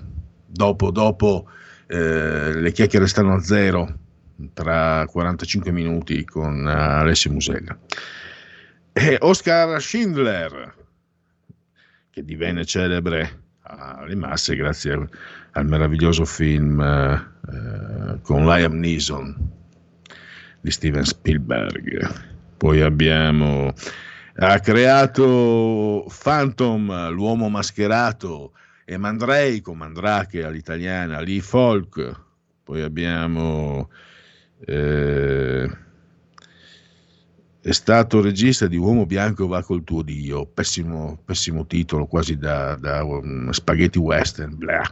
invece era un ottimo film, Richard Sarafian, cognato di, di Altman, quindi immaginiamo le mogli a Natale sentir parlare di cinema. E basta, eh, è stato un po'... è bello, no, bello sto, sta cipa, è stato... Um, è stato significativo, no? era l'amicone di tutti, poi è diventato il grande Satana, il male assoluto, Saddam Hussein. Noi moriremo in questo paese e manterremo il nostro onore. Pensa un po'. Poi, eh, protagonista di ogni maledetta domenica, eh, il, il, film con Al Pacino, ma anche di un film italiano degli anni 70, credo, forse di, di, di Norisi, Il Tigre con Vittorio Gasman la bellissima attrice svedese Anne Margaret, poi Tonight Show con Jay Leno, e poi di origini irpine. Poi abbiamo... È, un, è stato un grandissimo portiere e mi ha dato anche un bel brivido con quella uscita su Caniglia che mi ha dato tante soddisfazioni. Eh, con l'Inter me ne ha date di vere, eh, però ta- già quella volta stai zitto, Walter Zega, para e taci, perché quando parli sei, sembri veramente il, lo zio di Buffon e non dico altro. Allora, facciamole gli auguri di buona convalescenza, mantenendo però la più totale e assoluta distanza dalle sue opinioni. Sto parlando di Laura Boldrini e poi eh, per quanto mi concerne ha fatto, ha fatto di, di, significativo solo una canzone, la prima, che poi non era niente di chissà che, anzi, in quegli anni ascoltavi Joy Division, Sex Pistols, figurati, Anna Hawks, ma la prima aveva qualcosa. Eh, vi ricordate, diede scandalo perché si presentò vestita da uomo, con i capelli corti. Mamma mia, oh, certe volte sembra veramente di parlare della preistoria. Anna Oxa. Poi il figlio di Pier Silvio Berlusconi, eh? che tanti anni fa, un bel po' di anni fa, quando Chiambretti fu cooptato da, da Mediaset, quindi 12-13 anni fa, in, in, una trasmissione c'era per Silvio Berlusconi e Chiambretti scherzando, Pier Silvio, un giorno tutto questo sarà tuo, e lui, speriamo presto. Quando si dice l'amore filiale, è, è, è il disinteresse, è, è, è. Io, nonostante tutto, io mi mantengo coerente. Dopo Inter-Real Madrid, credo 0-3, girone di Champions, dissi alla mia compagna che è più interista di me, certo che se andiamo a rotoli anche con Antonio Conte, non so chi può prendere per il, per il coppino la mia, la mia beneamata Inter. Perché? Perché considero Antonio Conte uno dei migliori allenatori in circolazione. Ciò nonostante, vorrei che se ne andasse ieri. Vorrei che se ne andasse ieri, ma non essendo autolesionista, se, se, sarei felicissimo perché io il 5 maggio 2002 e i suoi ghigni non me li dimenticherò mai. Però, se, se ne dovesse andare, vorrei che il posto venisse preso, insomma, non, non, vorrei Andrea Pirlo, ecco, tanto per non mancare di rispetto agli amici juventini. Eh, vorrei proprio lui, Diego Pablo Simeone, è il ciolo ma non ci sono speranze. Primo perché prende 18 milioni, secondo perché l'Atletico Madrid eh, lo fanno re ormai, il ciolo, il ciolo, il ciolo, c'erano proprio i cori e le, e le danze per lui e poi pare che lo stiano corteggiando e sarebbe, e sarebbe, finalmente ora che la nazionale argentina vincesse i titoli che si merita per i grandi campioni che ha dato a noi appassionati del calcio, eh, appunto nazionale l'albiceleste, eh, allenare l'albiceleste. Se il Ciolo Simeone allena l'albiceleste, i prossimi mondiali sono, sono loro, a prescindere dai giocatori. Poi, oh, Musa al, almodovariana. Ha vinto un Oscar, credo la prima attrice in lingua spagnola a vincerlo. La bellissima e lì fa a gara, la bellezza fa a gara con la bravura, perché davvero ci troviamo al cospetto, è il fascino, è il carisma. Penelope Cruz. Poi, oh oh oh, chiudiamo veramente con la bellezza che salverà il mondo. Tra l'altro è successo come, adesso, adesso la cito, è successo anche un po' eh, per quella cantante veneta, no? che con grande ipocrisia, solo i veneti sono capaci di tanta ipocrisia, ve lo dico io che mi chiamo Pellegrini, sono mezzo veneto. Michelin si chiama, no? attaccò psh, Salvini un paio d'anni fa e io dissi, vedrai che avrà la sua ricompensa. Infatti ha avuto la sua notorietà perché l'hanno portata a Sanremo, eccetera, eccetera, anche di recente, no? mi sembra. E la notorietà è dovuta anche dal fatto che assomiglia moltissimo a un'altra cantante che io francamente non conosco perché la musica italiana ve la lascio tutta, quella, a parte Paolo Conte, insomma i cantautori, cioè, ve la reg- ah, i CCCP naturalmente, ma tutto quello che Sanremo e dintorni ve lo regalo e lei assomiglia molto appunto a una cantante mh, mm, più famosa di lei e sicuramente anche più brava perché non ci vuole molto. Jessica Alba, che ha fatto la fortuna di Scarlett Johansson, che eh, è una buzzicona bionda con le mammelle abbondanti e non sa recitare. Jessica Alba è soave come una visione, sa recitare, eh, ma quell'altra l'ha portato via, diciamo un pochino, l'ha portato via gli spazi. Jessica Alba, la donna invisibile nei Fantastici 4, pensate che film. Papà cinese, mamma danese canadese. Allora, possiamo chiudere eh, questo, eh, ge- questo genetriaco. Abbiamo ancora, aspetta, vediamo se abbiamo un... Eccolo qua. Ah, allora, sono Fabio da Trieste, vostro assiduo ascoltatore. Volevo la tua opinione sull'articolo che ti leggo di seguito, un po' lungo, quando poi dai una letta, come questo non girano molti, volevo capire cosa c'è di vero, grazie a un anticipo. Sì, è lungo, è lungo, è lunghissimo. Eh, si parla di, di vaccino. Ti do subito una risposta senza aver letto, non so se farò in tempo a leggerlo Fabio, ti do subito una risposta. Io faccio una riflessione ma mi sembra di averla già condivisa. Lo scorso anno vi dissi che eh, in base a delle fonti che io ritengo attendibili, ho cercato anche un po' di approfondire, un vaccino ha bisogno, proprio tempi tecnici, di due anni per essere pronto e sicuro. Magari ve l'ho già detta sta roba, va bene, dai tanto la tiro corto. No, la sto, sto, allungando il brodo perché tra 30 secondi andiamo in pubblicità, ma, ma, dobbiamo riempire questi 30 secondi. La faccio breve. Non è che ci vogliono due anni perché eh, gli scienziati, quelli che sono eh, nei laboratori, battono la fiacca, perché quelli sono i tempi, perché altrimenti una multinazionale te lo farebbe un, uno al giorno di eh, vaccini da mettere sul mercato Ecco, l'idea che dopo meno di un anno fosse già pronto il vaccino per il Covid mi ha suggerito delle, delle considerazioni. Queste considerazioni trovano conferma nella cronaca, per esempio il fatto che, che sia il, marchi- il mercato dei, dei, dei, vaccini. Sputnik, due Sputnik per tre Pfizer, cinque eh, AstraZeneca, no AstraZeneca te lo regalo, non lo voglio, eccetera. Cioè, non credo francamente che ci sia l'acqua di Pozzanghera come ha scritto quel magistrato. nei, nei vaccini e non credo che non, sicuramente nessuno può essere così pazzo da, da immettere eh, sostanze che siano pericolose per la salute. Sull'efficacia e sulla, mh, mm, e sulla gestione, sulla, eh, sì, e sulla corretta gestione della, della, di quanto riguarda il virus, eh, mi sembra che la cronaca dia ragione a certe riflessioni che avevo fatto quando ho sentito che dopo meno di un anno era già pronto il vaccino. Pausa!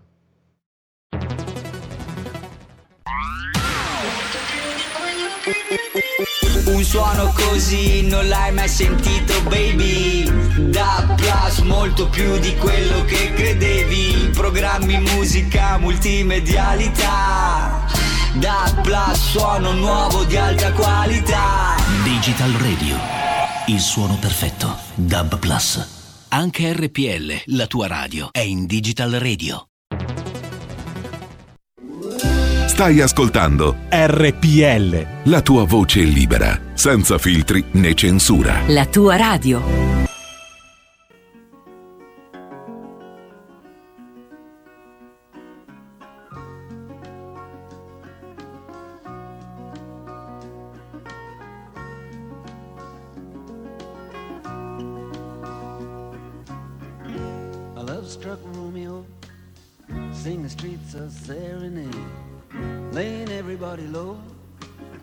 With a love song that he made. Find the streetlight, steps out of the shade, says something like, You and me, babe, how about it? Juliet says, Hey, it's Romeo. You nearly gave me a heart attack. He's underneath the window, she's singing, Eli, my boyfriend's back. You shouldn't come around here singing up at people like that. What you gonna do about it? Juliet, the dice was loaded from the start, and I bet, and you exploded into my heart, and I forget, I forget the movie song. When you gonna realize it was just that the time was wrong, Juliet?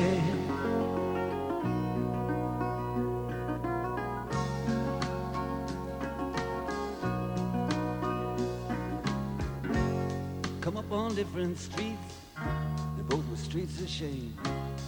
Both dirty, both mean. Yes, and the dream was just the same. And I dreamed your dream for you, and now your dream is real. How can you look at me as if I was just another one of your deals? When you can fall for chains of silver, you can fall for chains of gold. You can fall for pretty strangers, and the promises they hold. You promised me everything. You promised me thick and thin, yeah. Now you just say, oh, Romeo, yeah. You know, I used to have a scene with him. Juliet, when we made love, you used to cry. You said, I love you like stars above. I love you till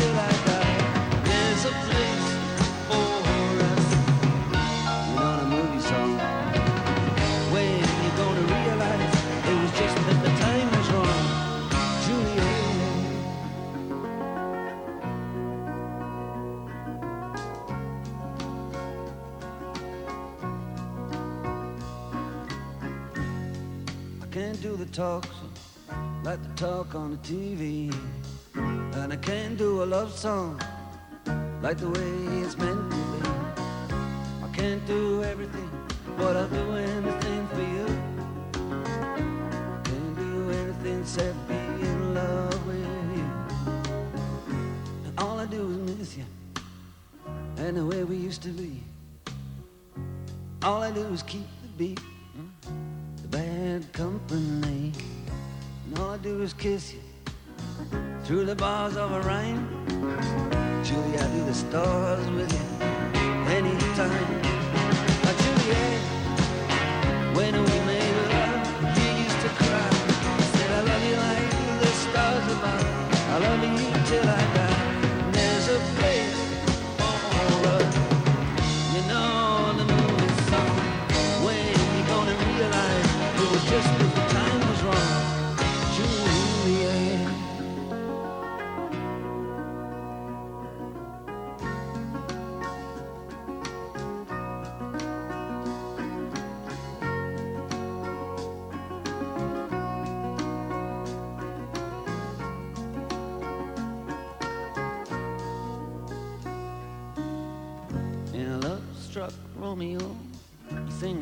a serenade, laying everybody low with a love song that he made. Find a convenient street light, steps out of the shade and says something like, "You and me, babe."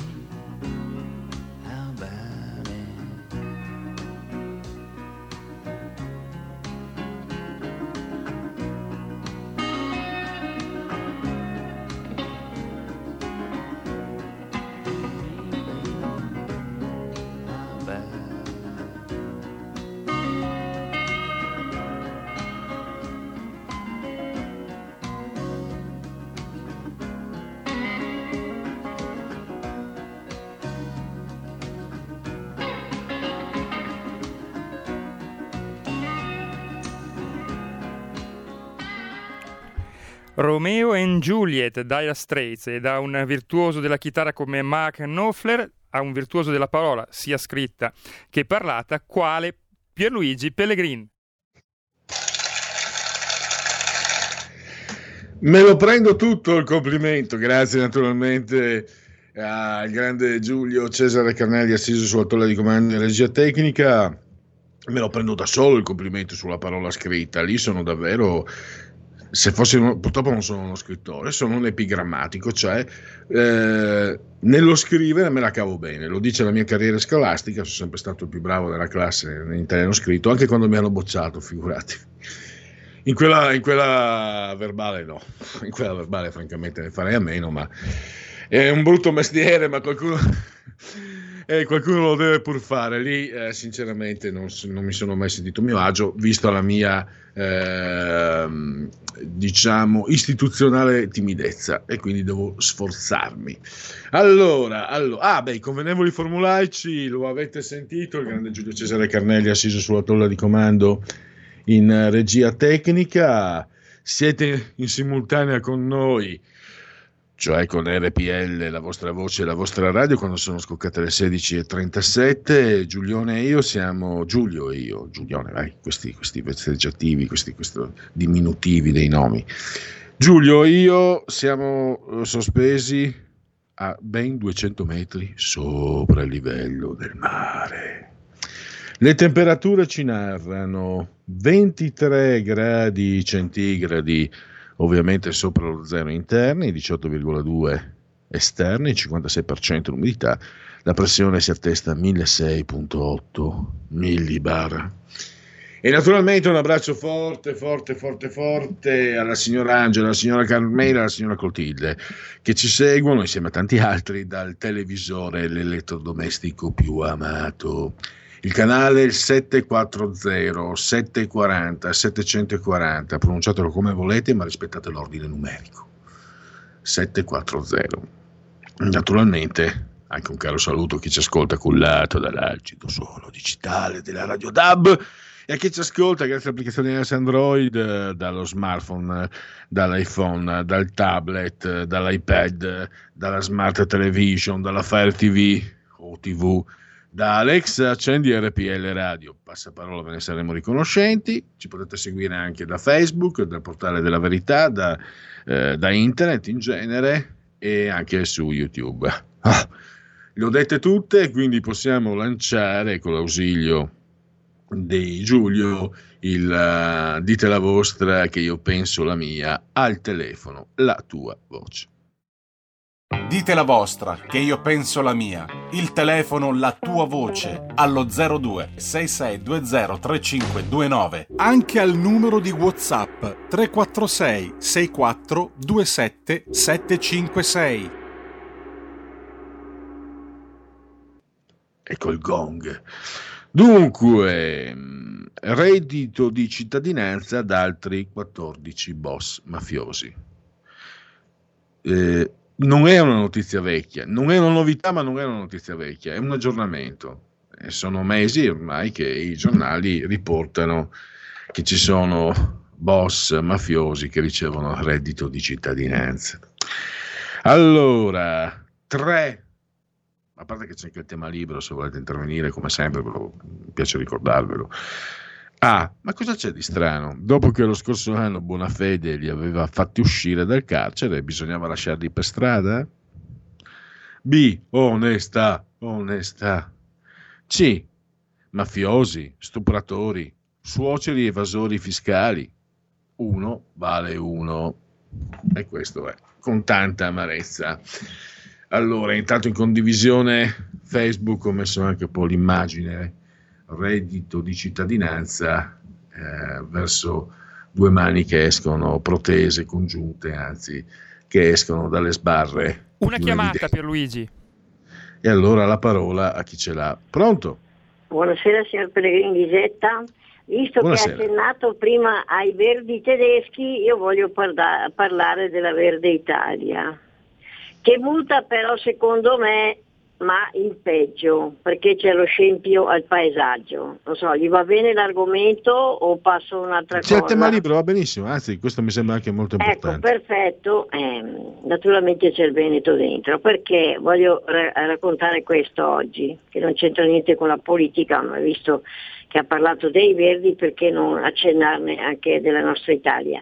Secondo me, signor Pe- Pellegrini, il paesaggio è fatto di memorie legate a luoghi precisi con i ricordi. Eh, siamo nel periodo, mi sembra, più vivace dell'anno. Ammiriamo le tante fioriture, ascoltiamo uccelli che cantano a intervalli regolari. Immagini che secondo me ravvivano sentimenti e creano speranze per il futuro dei nostri luoghi. Contemporaneamente ritornano i ricordi della memoria dell'infanzia, quando estasiati guardavamo il volo planato in discesa delle rondini sopra i campi d'erba appena falciati. In campagna c'erano le cascine abitate da numerose famiglie, campi circondati da fossi colmi d'acqua, sorgiva, filari di gelsi, siepi di aceri, campestri, oppi, vigneti, pioppetti e tante zone umide. Era il paesaggio, secondo me, del mito, delle bellezze della cultura, anche cantate dai nostri poeti scrittori. Era il paesaggio d'Italia descritto dai viaggiatori scrittori francesi che visitarono il nostro pa- paese, mi sembra, tra il XVIII e il XIX secolo. Apparso ai loro occhi come il giardino delle Esperidi. Purtroppo negli ultimi decenni il nostro paese ha vissuto una mutazione che pur avendolo elevato mh, a livello dei più industri- industrializzati del mondo, l'ha abbruttito spesso in modo insopportabile. Gli scempi al, pae- al paesaggio continuano, trasformazioni che offendono il nostro vissuto, la nostra storia, la nostra cultura. Tante le manchevolezze del potere politico incapace, secondo me insensibile, alle esigenze di saper accordare le istanze dei mutamenti e quelle della cultura. Tor- tormentano l'esistenza collettiva. Sarà possibile, signor Pellegrin, ricreare quel paesaggio dove il verde ossigenava le città? Sarà possibile riascoltare secondo me il frinire dei grilli, lo stridio immutabile del cicale, il gracidare delle rane, il carretto delle rondini. Io sento ancora il richiamo di rivedere quel paesaggio, ce lo auguriamo, altrimenti, signor Pellegrini, queste ferite affogheranno ogni speranza sui radiosi futuri del nostro paese. L'ho tirata un po' lunga, ma volevo dirgliela tutta. La saluto, arrivederci. Grazie. E, mi veniva in mente che eh, mi mancano, sono tanti anni anche ormai, anche quando, mh, anche a Pordenone, perché ormai l'inquinamento luminoso è diffuso, no? vi ricordate la teoria di un sociologo secondo il quale la Padania, quella che noi chiamavamo Padania da Trieste a Torino, è un'unica grande megalopoli da 20-25 milioni di abitanti, quelli che sono, e anche 25, sì, più o meno e, e, di conseguenza c'è un inquinamento luminoso che ti preclude cosa? Ti preclude il cielo stellato di maggio. A maggio, poi a San Vito al tagliamento, potevi alzare, no, quando imbruniva in 9.30-10 ed eri fuori, magari anche a giocare, si poteva giocare, insomma, eh, in qualche maniera, anche se faceva buio o qualcosa Uh, cercavi di, di, così, di inventarti, alzavi la testa e c'erano le stelle, eh, il firmamento. Adesso non lo vediamo più, forse chi lo sa, anche per quello non abbiamo minore coscienza di, di sé. Scendiamo sulla terra, andiamo ai sondaggi. Ecco, Pierluigi però prima un altro ascoltatore da Bologna. Benissimo. Pronto, la parola chi ce l'ha? Buonasera, pronto Luce da Bologna. Se Pellegrini, ma io mi chiedo, da cittadino, no, mi chiedo, cioè eh, questa gente che prende il reddito di cittadinanza, no? Io ad esempio lavoravo, no? Io avevo una, una mansione, ero responsabile, un'altra aveva un'altra mansione. Possibile questi qua di governo o, o quelli che fanno parte dei comuni, tutta questa gente qui, cioè, non c'è un responsabile, ma, ma- ma mi sembra strano, cioè, no che cavolo stanno a fare? Cioè come fanno a governare? Che non riesce manco a fare una legge che deve prevedere che ci può essere l'imbroglione. Ma che cavolo, cioè, questi prendono fior di quattrini, prendono, prendono tanti di quei soldi che ca- cambierebbero, tutte, cambierebbero eh, tutte le persone povere d'Italia e non riescono, non vogliono fare le leggi. Cioè, ha capito? Cioè, quello che vuoi dire io, loro devono dare risposta di queste cose, loro devono andare a casa, non possono governare, l'opposizione deve fare quello, se no è inutile che siamo qui sempre a parlare, a parlare, non cambiamo mai un cavolo. Mi scusi, buonasera. non c'è bisogno di scusarsi, sfogo comprensibile. Io gioco, gioco partigiano in questo caso. Eh, credo che mh, la fortissima incapacità che è stata portata al governo dei 5 Stelle, credo che vedremo i danni per molto. Cioè, questioni, vicende come quelle del reddito di cittadinanza ai boss mafiosi, per carità, no, non è che le hanno inventate i 5 Stelle, magari sbagli di questo genere, ma il numero di errori, l'enorme numero di errori che si sussegue, che si susseguono, eh, non occorre avere né scienza né coscienza per capire che ci si trova di fronte a una manica di sciamannati, molti ambiziosi, affamelici, di poltrone, come si è visto, come sono spartiti un sacco di poltrone. E io non perdono a me stesso di aver difeso gli elettori. No, sono passati nove anni, ma come si dice dalle mie parti, me la sono piccata qua con me stesso e francamente adesso se trovo uno che ha votato 5 Stelle è meglio che mi giri alla larga, perché sicuramente con le difficoltà di ambulatorie non lo raggiungo fisicamente, ma con le parole sì, con le parole sì.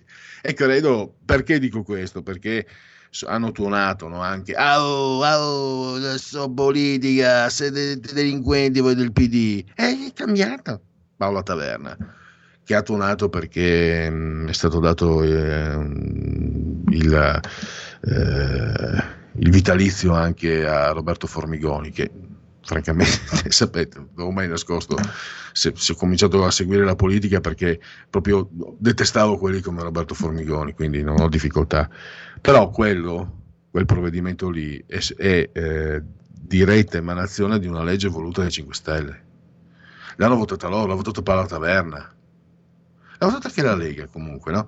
Però la Lega non si è detta scandalizzata, nessuno della Lega. Magari non saremo contenti, ma eh, fa parte di un iter eh, legislativo.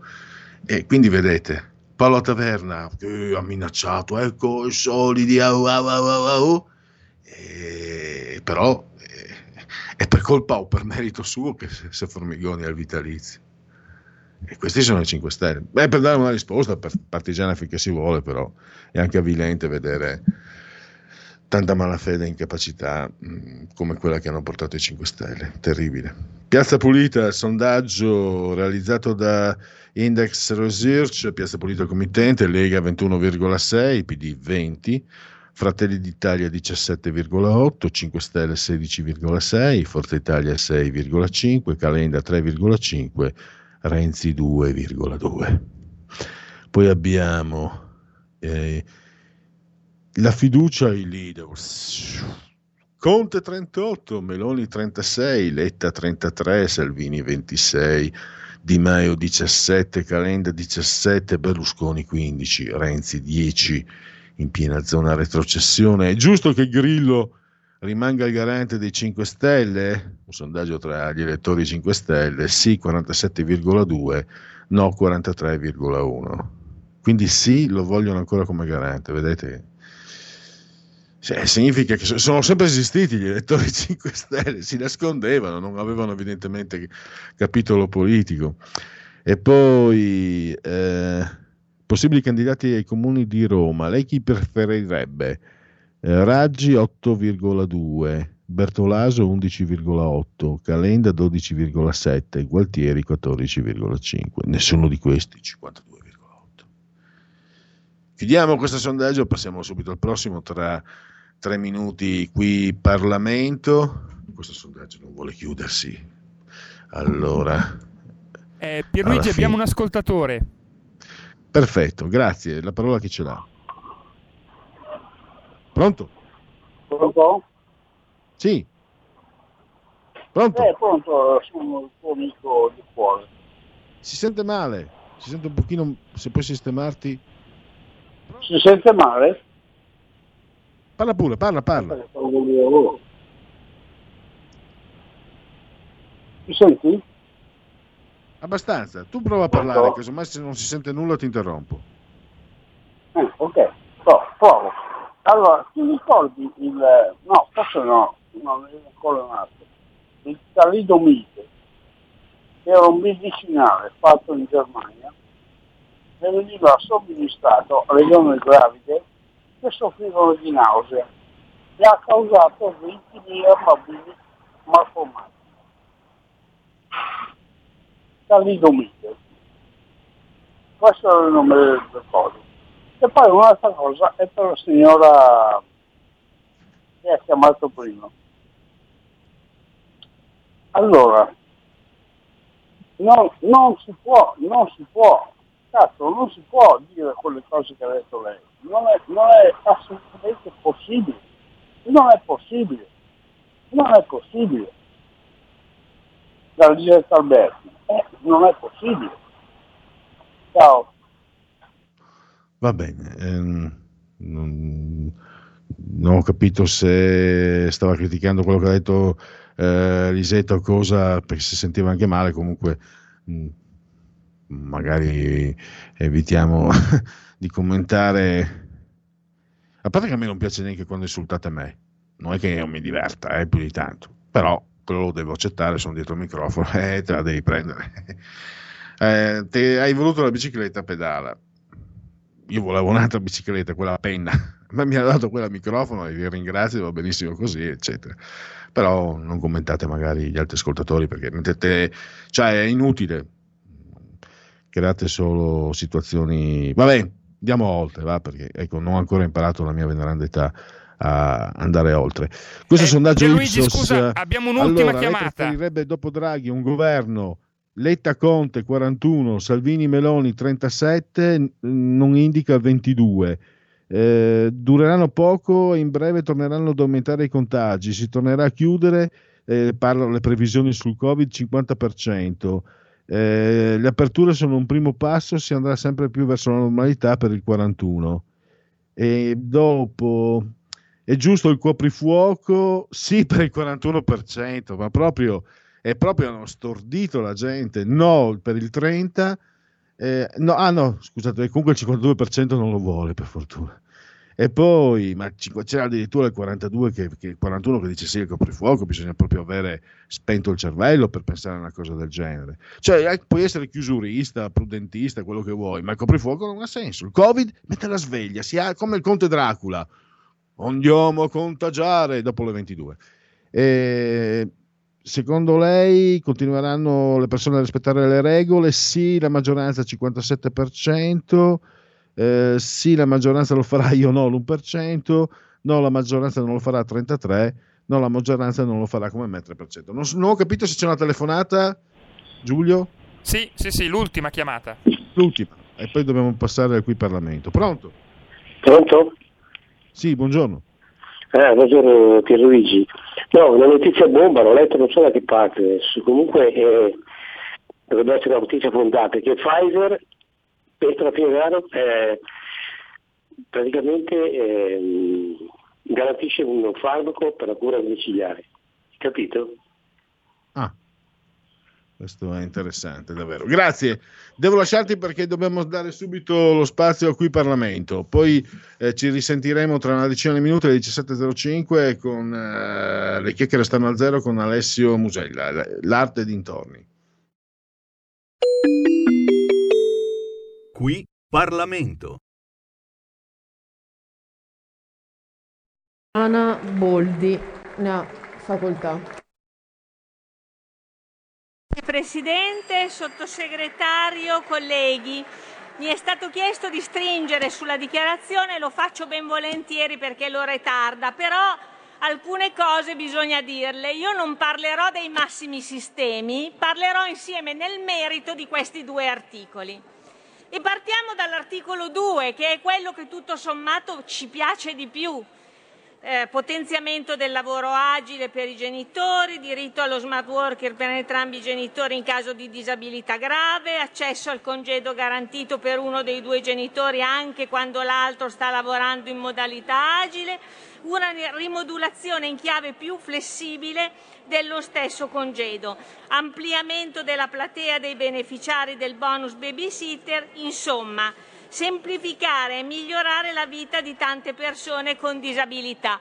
Direi che quelli, il lavoro che è stato fatto su questo articolo testimonia la bontà e la necessità che noi abbiamo sempre sostenuto che i provvedimenti passassero dalle commissioni e dal Parlamento. E poi direi, non siamo completamente soddisfatti naturalmente di questo, di questo risultato e lo dico con pacatezza. Il Parlamento dovrebbe ricordarsi, almeno su questi argomenti, che tutti insieme possiamo superare i divieti del governo, i divieti della Commissione bilancio e fare i legislatori, perché questo è, quello che, è il compito che ci spetta qui si sta rovesciando completamente quello che era l'idea costituzionale. Il Parlamento è il legislativo, il governo è l'esecutivo, noi non dobbiamo essere meri esecutori d'ordine del governo. E parliamo invece dell'articolo 1. L'articolo 1 che vede delle disposizioni che ormai sono completamente superate, ha esaurito completamente i suoi effetti, ma d'altra parte li ha esauriti anche il DL 44, che era quello che veniva dopo e che è adesso al Senato, almeno per quello che riguarda le riaperture. Noi avevamo presentato degli emendamenti che ponevano proprio il tema del ritorno alla zona gialla e che naturalmente ci è stato detto di ritirare non l'abbiamo fatto e abbiamo fatto bene perché la, la prova è che la zona gialla, ahimè, con buona pace del Ministro per i rapporti con il Parlamento, dei relatori e di quella parte di maggioranza che voleva che li ritirassimo, la zona gialla è ricomparsa.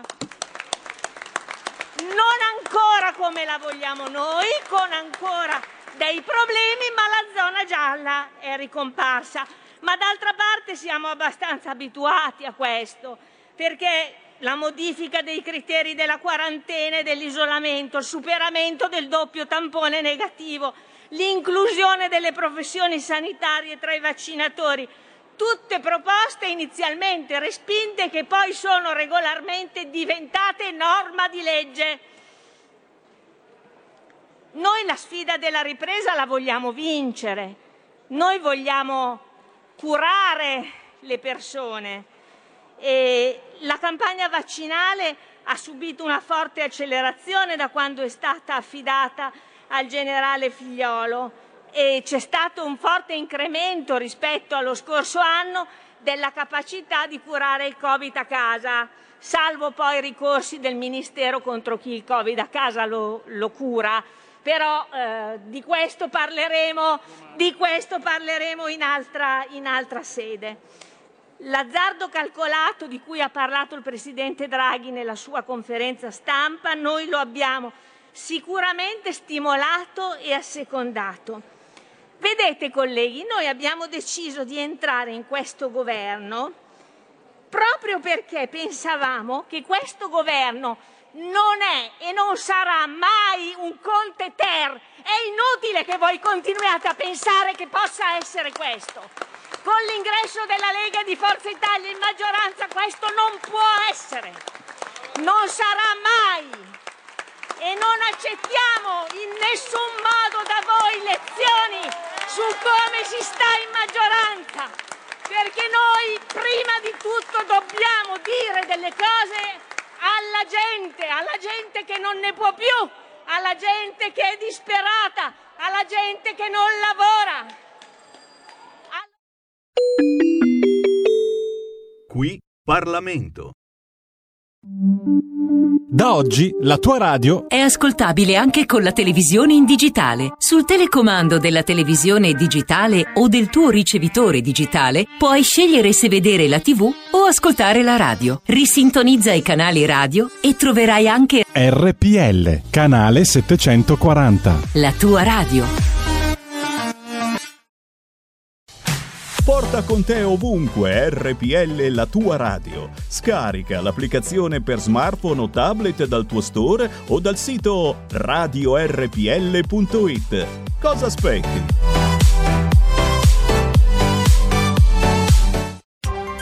Coming Soon Radio, quotidiano di informazione cinematografica. Al cinema viviamo insieme ogni emozione. Pazzesco. Quelle che colorano la vita. Quali sono le cose importanti? Lo sai quali sono. Che fanno brillare gli occhi.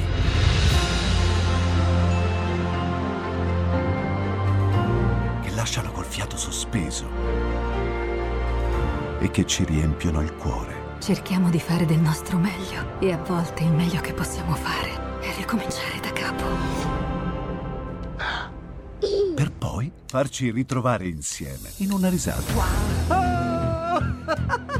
Eh, ridiamo, ridiamo. Oh. Eh. Ride? Dai raga, tutti insieme! No, ma guarda, che esagerato. Il cinema fa sognare in grande. E questo è il sogno. Ogni volta nuovo di zecca ogni sera ed è molto esaltante.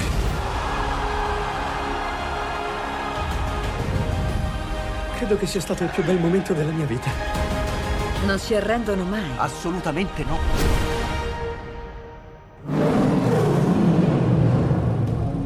Accade solo al cinema. Ciao ragazzi, ci vediamo al cinema. Scusa.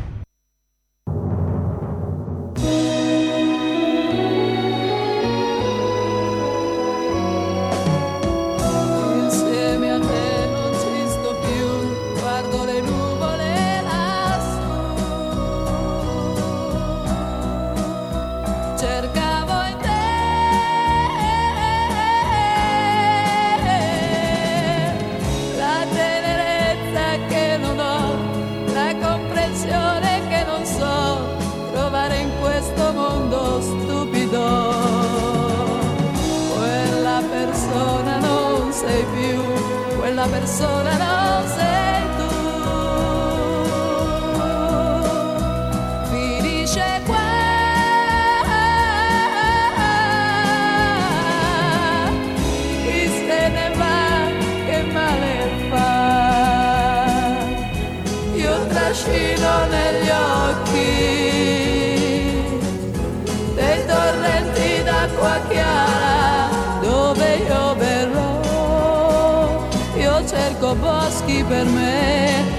e vallate col sole più caldo di te. Insieme a te non ci sto più, guardo le nuvole lassù. E quando andrò,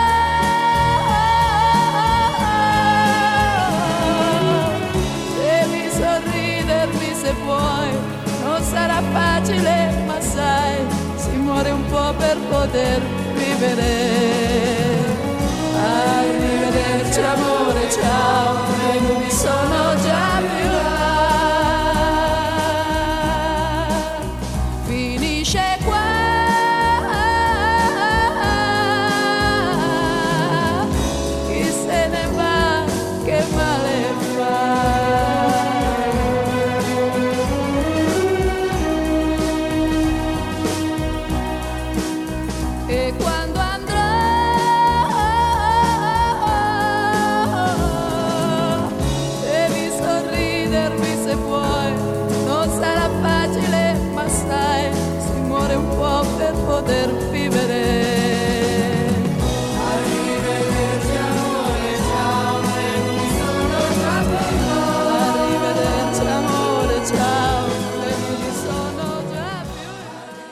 Insieme a te non ci sto più, cantava Caterina Caselli, noi invece insieme a Pierluigi Pellegrini ci rimaniamo almeno fino alle 17.30.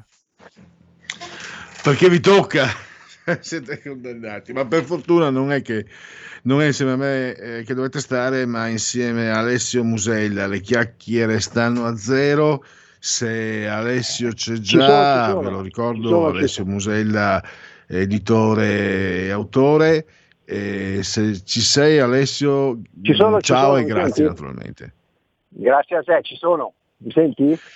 Certo, allora, come si fa a diventare un artista? E poi c'è tutta una serie di domande correlate, no? partendo da questo tema. Cosa significa essere artista? Chi stabilisce se lo sei o non lo sei? Artista si nasce o si diventa? Ma partiamo da qui. Come si fa a diventare un artista, posto che lo si possa diventare? Ma infatti, allora, questa è una domanda retorica per cui non esiste una risposta, no? Magari la domanda poteva essere come faccio a diventare un artista famoso. Allora, quella potrebbe già avere più senso. Perché? Perché come hai detto tu, partiamo dal presupposto che nessuno possa giudicare se una persona è un artista o meno, cioè una persona si sente tale, ok? Per cui poi che venga riconosciuto a livello economico o che comunque qualche gallerista, qualche critico decida di portarlo avanti è un altro paio di maniche. Però l'arrogarsi il diritto di dire tu non sei un artista diventa un po', mm, come si dice, non gentile, ok? Anche perché che cos'è che definisce un artista? Allora, fondamentalmente, intanto poi dobbiamo... allora, la parola artista oggi è molto, eh, molto utilizzata, no? Per cui c'è l'artista della cucina, c'è l'artista, cioè chiunque si può definire tale. In questo caso stiamo parlando ovviamente di arte ehm, allo stato puro, per cui parliamo di pittori, parliamo di scultori, per cui anche sotto questo punto di vista c'è un po' di differenza. Perché la scultura che abbiamo trattato anche nelle settimane scorse prevede che comunque per poter essere uno scultore tu debba aver studiato e abbia, e abbia imparato la tecnica. Nel momento in cui tu hai imparato la tecnica di fusione o comunque anche di come impostare una statua, allora poi dopo puoi decidere di creare qualcosa come vuoi. Siamo sempre al solito, io faccio sempre l'esempio di Picasso, no? prima del cubismo di Picasso c'è stato il periodo rosa e c'è stato il periodo azzurro, il che significa che comunque la capacità di disegnare di Pablo Picasso era evidente. Dopodiché sulla base di quello uno può decidere di avere un percorso parallelo o differente. Interrompimi pure e fammi delle domande, eh, perché sennò diventa un monologo e non voglio annoiare. No, no, ehm, Ah. prosegui, per- dopo ti farò una domanda, anzi te la, te la faccio già adesso, ma poi si rispondere dopo. Eh, quanto, diciamo, vedi di ortodosso nell'indicare no, da tanti anni eh, le- i personaggi del mondo dello spettacolo ven- eh, vengono indicati come artisti. Io ti assicuro che anche quando ero bambino lo trovavo un assurdo, no? produrre arte è un discorso, l'uomo dello spettacolo non lo è, non lo può essere a mio avviso. E mi viene in mente anche uno sketch eh, favoloso dei comici, sono scomparsi entrambi, Rick e Gian, eh, la scenetta di uno dei due al tavolo, passa il cameriere vestito di bianco e quello al tavolo, artista! Mi, ha sempre fatto sorridere questo- questa definizione di arte, di artista. Ecco, mm, questo magari non c'entra con quello che stavi dicendo, no? Ma sembra quasi No, ma sia, tu- un'infla- sia una inflazione del termine artista, andando in questa direzione. Allora sì, perché comunque sì, ripeto, lo- le arti hanno comunque una buona, una, una loro collocazione, no? per cui abbiamo la musica, cioè parliamo proprio, facciamo passi indietro, per cui parliamo dalle origini, c'è la musica, per cui c'è la pittura, c'è la scultura, insomma le arti classiche sono il teatro, ehm, fa parte dell'arte, no? per cui ora artista si definisce, come ho detto prima, anche il cuoco, piuttosto che ehm, l'artigiano bravo diventa l'artista del suo mestiere è un po' inflazionata, per cui bisogna proprio differenziare anche tra un ottimo esecutore, un ottimo appunto artigiano e poi dopo definirsi artista dipende, no? Per cui ehm, sono d'accordo con te che ehm, spesso e volentieri è un po' abusata questa, ehm, questo termine. Tornando invece a quello che ti dicevo prima, eh, spesso e volentieri un artista comunque deve avere qualcosa da, da, mm, da- da comunicare, no? per cui deve, deve sentire all'interno la voglia di, di- di voler creare, di voler, spesso magari fa fatica a comunicare con le parole e allora gli viene meglio attraverso l'arte pittorica o comunque, come dicevo prima, la scultura. Parlavamo della scultura perché? Perché comunque per diventare scultore devi avere delle nozioni che non ti puoi inventare, nel senso devi comunque studiare determinate cose, Eh, a meno che tu non sia un genio, comunque hai bisogno di eh, un percorso didattico di un certo tipo. Per quanto riguarda invece la pittura, purtroppo o per fortuna, in quel caso è molto più istintiva. Allora, come ho sempre detto, ci sono grandissimi esecutori che escono dalle accademie di, di arte, il che non significa che siano artisti, perché ci sono dei grandi copiatori, ci sono eh, dei grandi disegnatori, però spesso e volentieri magari non vogliono neanche diventare artisti o comunque intraprendono una carriera parallela che è quella magari del restauratore, piuttosto che perché non se lo sentono nell'anima, perché non hanno niente da voler dire, no? Allora riescono, alcuni riescono a comprendere che la diversità tra essere un ottimo pittore e un artista sta proprio nel voler comunicare qualcosa attraverso i propri quadri. Oggi, perché comunque invece se noi parliamo e partiamo eh, e consideriamo gli artisti del passato, eh, noi diamo delle definizioni, no? le varie correnti che ci sono state, però chi ci ha detto che Monet voleva trasmettere quello che oggi vogliamo raccontare attraverso i suoi quadri? Perché poi c'è anche questo, no? mentre oggi gli artisti hanno voce, per cui è vero che esistono i curatori, è vero che esistono i galleristi, però fondamentalmente, anche perché siamo nel mondo dei social, un artista oggi potrebbe raccontarsi da solo. Poi magari non ha la capacità eh, dialettica di poter spiegare al meglio il suo pensiero, ma essendo vivente, in effetti la, la figura del curatore dovrebbe tradurre in parole quello che vuole trasmettere attraverso l'opera dell'artista. In alcuni casi invece i curatori fanno, mh, invece che trasformare in, eh, dice, in, un alfabeto com- comprensibile eh, la, la pittura, lo, lo fanno diventare ancora più complicato. No? Allora, questo poi è quello che, come ho sempre detto, che allontana un po' più dall'arte, perché l'arte è istintiva, non esiste l'arte bella o l'arte brutta, non esiste l'artista bravo o l'artista meno bravo, quello che ti arriva o quello che non arriva. Perché se noi pensiamo a Pollock, che abbiamo trattato qualche settimana fa, inizialmente sembravano dei grossi scarabocchi, poi dopo si è dato anche un valore diverso, per cui ha una genialità incredibile, però se calcoliamo che comunque anche quello era stato associato al surrealismo, anche lì ti ricordi ne abbiamo parlato, se io guardo un quadro di Pollock e un quadro di, eh, di Dalì, cioè, ci sono, c'è, c'è- c'è un abisso tra una cosa e l'altra, no?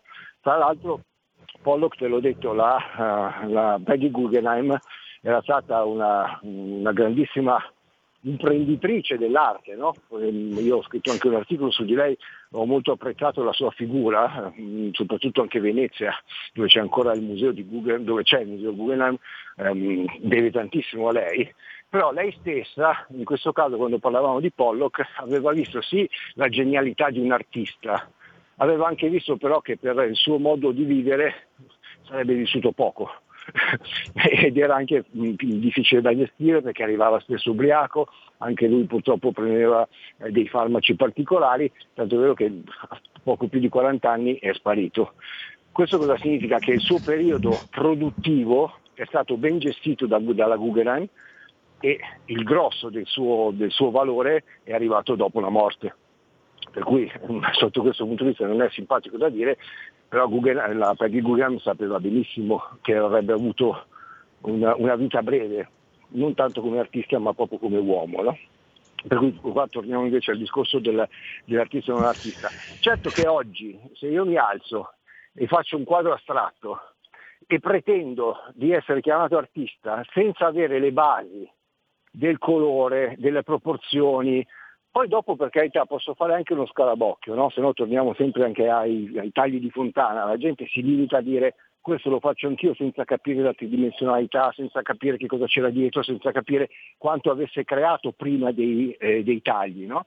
Oggi invece purtroppo molti si definiscono tali partendo dal taglio. ho fatto questo e in, qual- in quanto tale sono artista. Che cos'è che, che diventa mh, difficile e fastidioso per molti che sono veramente bravi e non riescono ad arrivare oltre? Le conoscenze, perché comunque è inutile raccontarci le barzellette, tu puoi essere il più bravo del mondo, ma se non sei adeguatamente spinto rimani lì.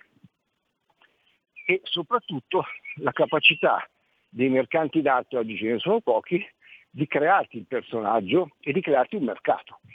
Perché la parola, la domanda giusta, come ho detto all'inizio di, questo, di, questo, di questa giornata, non è come fare a diventare un artista, come diventare famoso. Se hai domande, prova davanti. No, mi stavo mm, domandando, parto dal, dal dato personale, ma arrivo subito, cioè mai coincidente. In una delle mie precedenti vite eh, mi ero iscritto all'Accademia di Belle Arti a Venezia. Eh, finito il primo anno, passo, sono promosso al secondo, però eh, mi guardo e dico mi manca il talento, il temperamento per essere davvero un artista, per pensare di poterlo fare. Tra l'altro adesso a distanza di 30 rotti anni mi domando se in realtà non fosse solo, non sia stato solo la mia vigliaccheria, la mia pigrizia, la mia paura, non lo so, non, è, non ha più importanza. Però ecco, talento e temperamento sono, sono degli ingredienti, credo, personalmente, io parto da quello che ho visto io. Sono degli ingredienti che tu puoi vedere in un artista, non serve avere grande discernimento, conoscenza, credo. Eh, o, o, mi sbaglio, sono, sono due ingredienti base per capire se ha a che vedere con un artista o con un ciarlatano. Allora, sai, anche qua ciarlatani ce ne sono tantissimi e sono anche venduti a milioni di euro semplicemente perché entrano nel sistema arte, ma questo è un altro discorso. Sì, il, il talento lo vedi, il talento lo riconosci perché comunque la capacità di miscelare i colori, la capacità di impugnare una penna, alcune volte è innata. No? Ci sono delle persone che ti dicono, quando io spesso nelle interviste per Art Investment chiedo il tuo primo contatto con l'arte, no? e il primo contatto dell'arte ognuno la racconta a modo suo. Spesso mi, sem- mi, mi capita di leggere, io disegnavo fin da quando avevo due anni e in effetti ci sono delle persone particolarmente dotate, no? Sai, quando tu hai un talento, poi non è sufficiente averlo, devi comunque studiare e affinarlo. Anche nel canto, tu puoi essere un tenore come talento, però poi se non aggiungi lo studio rimani comunque un talento inespresso. E la stessa cosa succede anche nell'arte, no? per cui le persone che hanno avuto la fortuna di essere riconosciuti come talenti e la famiglia o chi per essa ha deciso di investire in loro e dargli anche la possibilità di imparare e di migliorare, è un conto. Altrimenti poi questo talento se non è adeguatamente seguito magari ci sono dei talenti che non si sono espressi, sono diventati dei commercialisti, perché comunque la famiglia all'epoca non aveva voglia che questo diventasse un artista, anche perché attenzione, ancora oggi il problema grosso che cos'è? Che quando ti fanno la domanda che lavoro fai e tu dici io sono un artista, la seconda domanda è il lavoro serio qual è? Mm. Perché? Perché sì, è difficile. No, perché fare l'artista significa comunque prendere coscienza che hai un percorso davanti che non è facile, perché non sono tantissimi gli artisti che riescono a vivere d'arte, però non demordono perché hanno qualcosa da dire, perché li fa stare bene, perché comunque vogliono esprimersi attraverso questo loro talento, però attenzione, portare i soldi a fine mese a casa è diverso, infatti ci sono pochi artisti che hanno deciso solo di fare l'artista, ma inevitabilmente a fianco fanno un secondo lavoro, che poi è il primo, quello che gli porta i soldi a casa, ma perché non riescono a, però vorrebbero vivere d'arte. Oggi è difficilissimo vivere d'arte. Il vero artista è quello che comunque caparbiamente continua ad andare avanti nella speranza che qualcuno si accorga di lui, ma anche se questo non dovesse accadere, lui va avanti lo stesso perché lui lo fa per se stesso per comunicare qualcosa, non per vendere. Ecco, ti interrompo, mi ricordo di aver letto di Modigliani. Eh, Modigliani era, leggevo, era talmente eh, convinto, aveva il temperamento, no? quello che io non ho ritrovato in me stesso. Eh, non so perché devo usare il me stesso, ma il temperamento, per quello eh, te, lo, te, lo, nominavo, leggevo che quando era a Parigi era così assolutamente convinto del suo essere artista che disdegnava di fare lavori umili per mantenersi, si faceva prestare i soldi, ricorreva a espedienti, non accettava di andare a fare il cameriere o altro e non credo per pigrizia, ma perché per lui c'era solo quello, era totalizzante, no? anche quello intendo eh, temperamento. Mm, magari è anche questo, no? So, Ma sai no? cos'è? Che, Un allora, modo per allora, distinguere. la- non dico che la- basti, non dico che basti. No, non basta, però se tu non sei convinto di te stesso, come fai a convincere gli altri?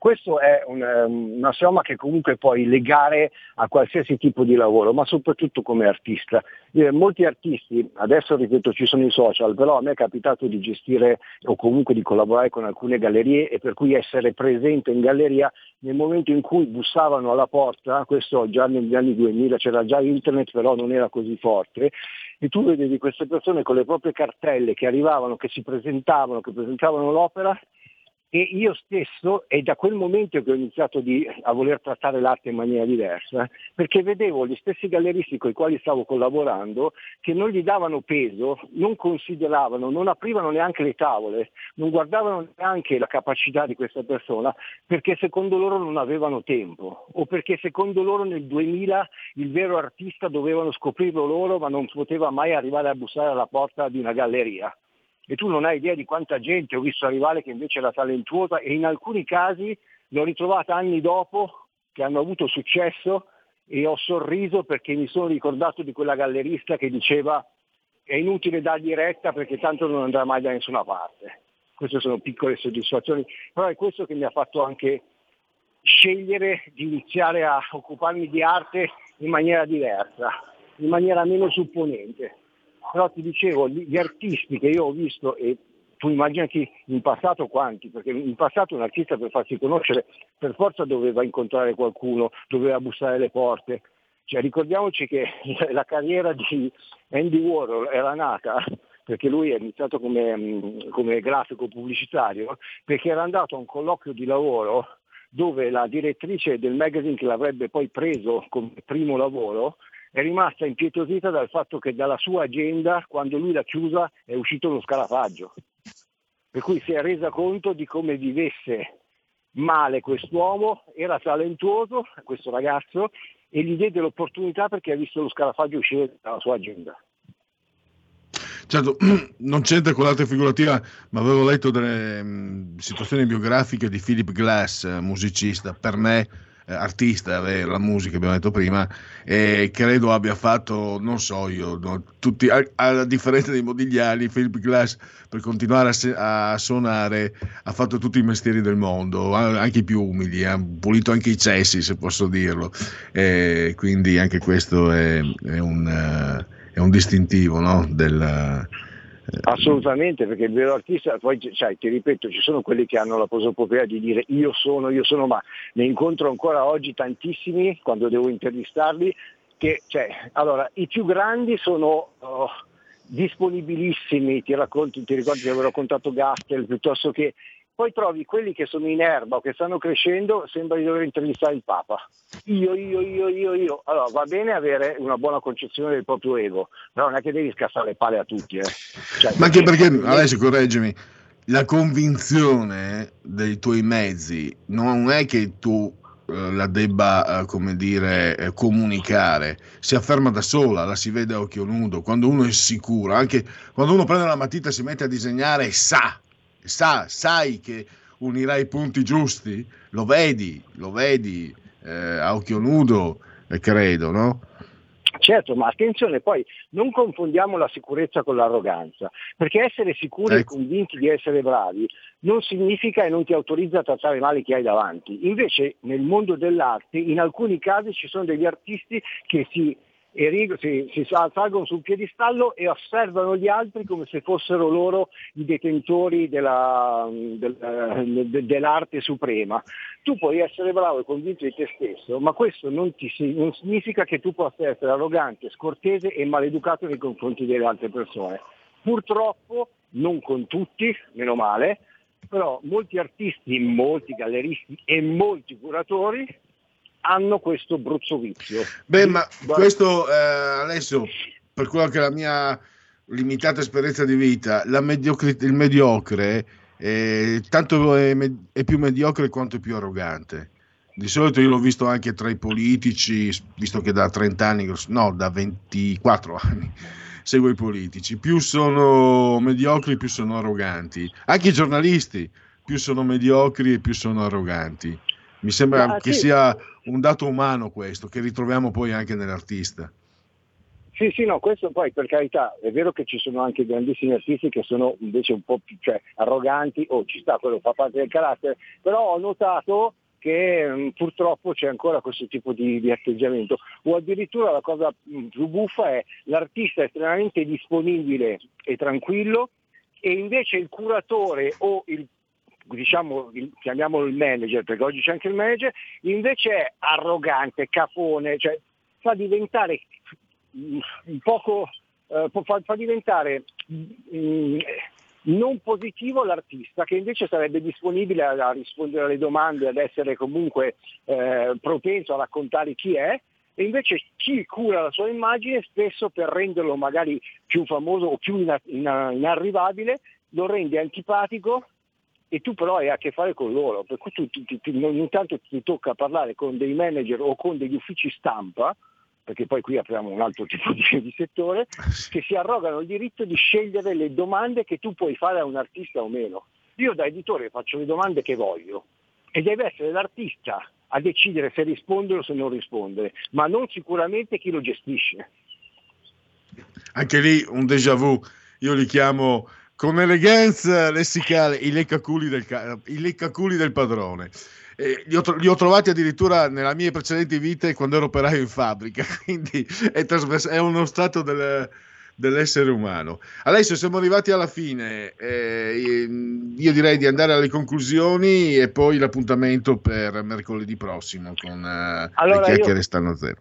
Concludo nel dire non permettete a nessuno di dirvi tu non sei un artista, perché comunque no. sia non vuol dire essere famoso o non famoso, se tu lo senti dentro e hai qualcosa da comunicare, non significa se i tuoi quadri non valgono 8 milioni di euro, non significa che tu non lo sia un artista. Perfetto. Direi che questo è un suggerimento da, da tenere prezioso. Grazie ancora Alessio Musella e a risentirci con te tra una settimana. Grazie ancora per lo spazio, un abbraccio. Grazie, velocemente l'ultimo sondaggio, poi abbiamo segui la Lega da dare.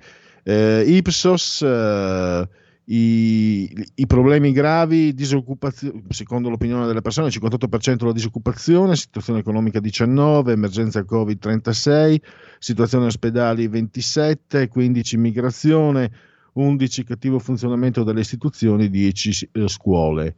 Eh, va bene, eh, chiudiamo questo sondaggio e andiamo con Segui la Lega. Segui la Lega è una trasmissione realizzata in convenzione con La Lega per Salvini Premier. Allora, lo sapete da, dal sito legaonline.it, uh, potete anche farvi sentire no al coprifuoco, iscrivervi alla Lega Salvini Premier e, e vi ricordiamo anche il D43 per il 2 per 1000 per la Lega. Allora, gli appuntamenti, stasera Italia, rete 4, questa sera alle 20.30 con l'europarlamentare Silvia Sardone. Domani, nel cuore della notte, all'alba, alle 7.50 del mattino, aria pulita, 7 gol dell'emittente, la sottosegretario al lavoro Tiziana Nisini. Sempre domani all'alba, ora antelucana 9.15 del mattino, la 7, trasmissione storica Omnibus, presidente della Regione Friuli Venezia Giulia Massimiliano Federiga. Domani sera invece alle 21.30, rete 4, dritto e rovescio, proprio lui, Matteo Salvini in persona. E poi andiamo a domenica, ora antelucana, all'alba alle 9.40 del mattino, Rai 2, punto Europa, il titolo della trasmissione, l'europarlamentare Marco Zanni. E sempre domenica 2 maggio, eh, due europarlamentari, la bassanese Mara Bizzotto, 11.30 Rai News 24 e Isabella Tovaglieri alle 11.30, sempre il mattino presto, quindi anche lei su Rai News 24. Chiudiamo con, non so se adesso mi ricordo più, c'è la sigla di chiusura, segui la Lega. Siamo ai saluti. Pierluigi. Non c'è la sigla di chiusura di Segui la Lega, Giulio. Segui la Lega è una trasmissione realizzata in convenzione con La Lega per Salvini Premier. I saluti ci dicono grazie a Giulio Cesare Cannelli assiso sulla tolda di comando saldamente in regia tecnica, grazie soprattutto a tutti voi per aver scelto anche oggi RPL. Domani alle 15.10 parliamo del golpe del 64 con Mariotto Segni in collegamento con noi. E adesso però lasciamo la parola a Marco, al grande Marco Castelli, la sua area di servizio. Vi aspettano, non fatelo aspettare voi. Avete ascoltato il punto politico.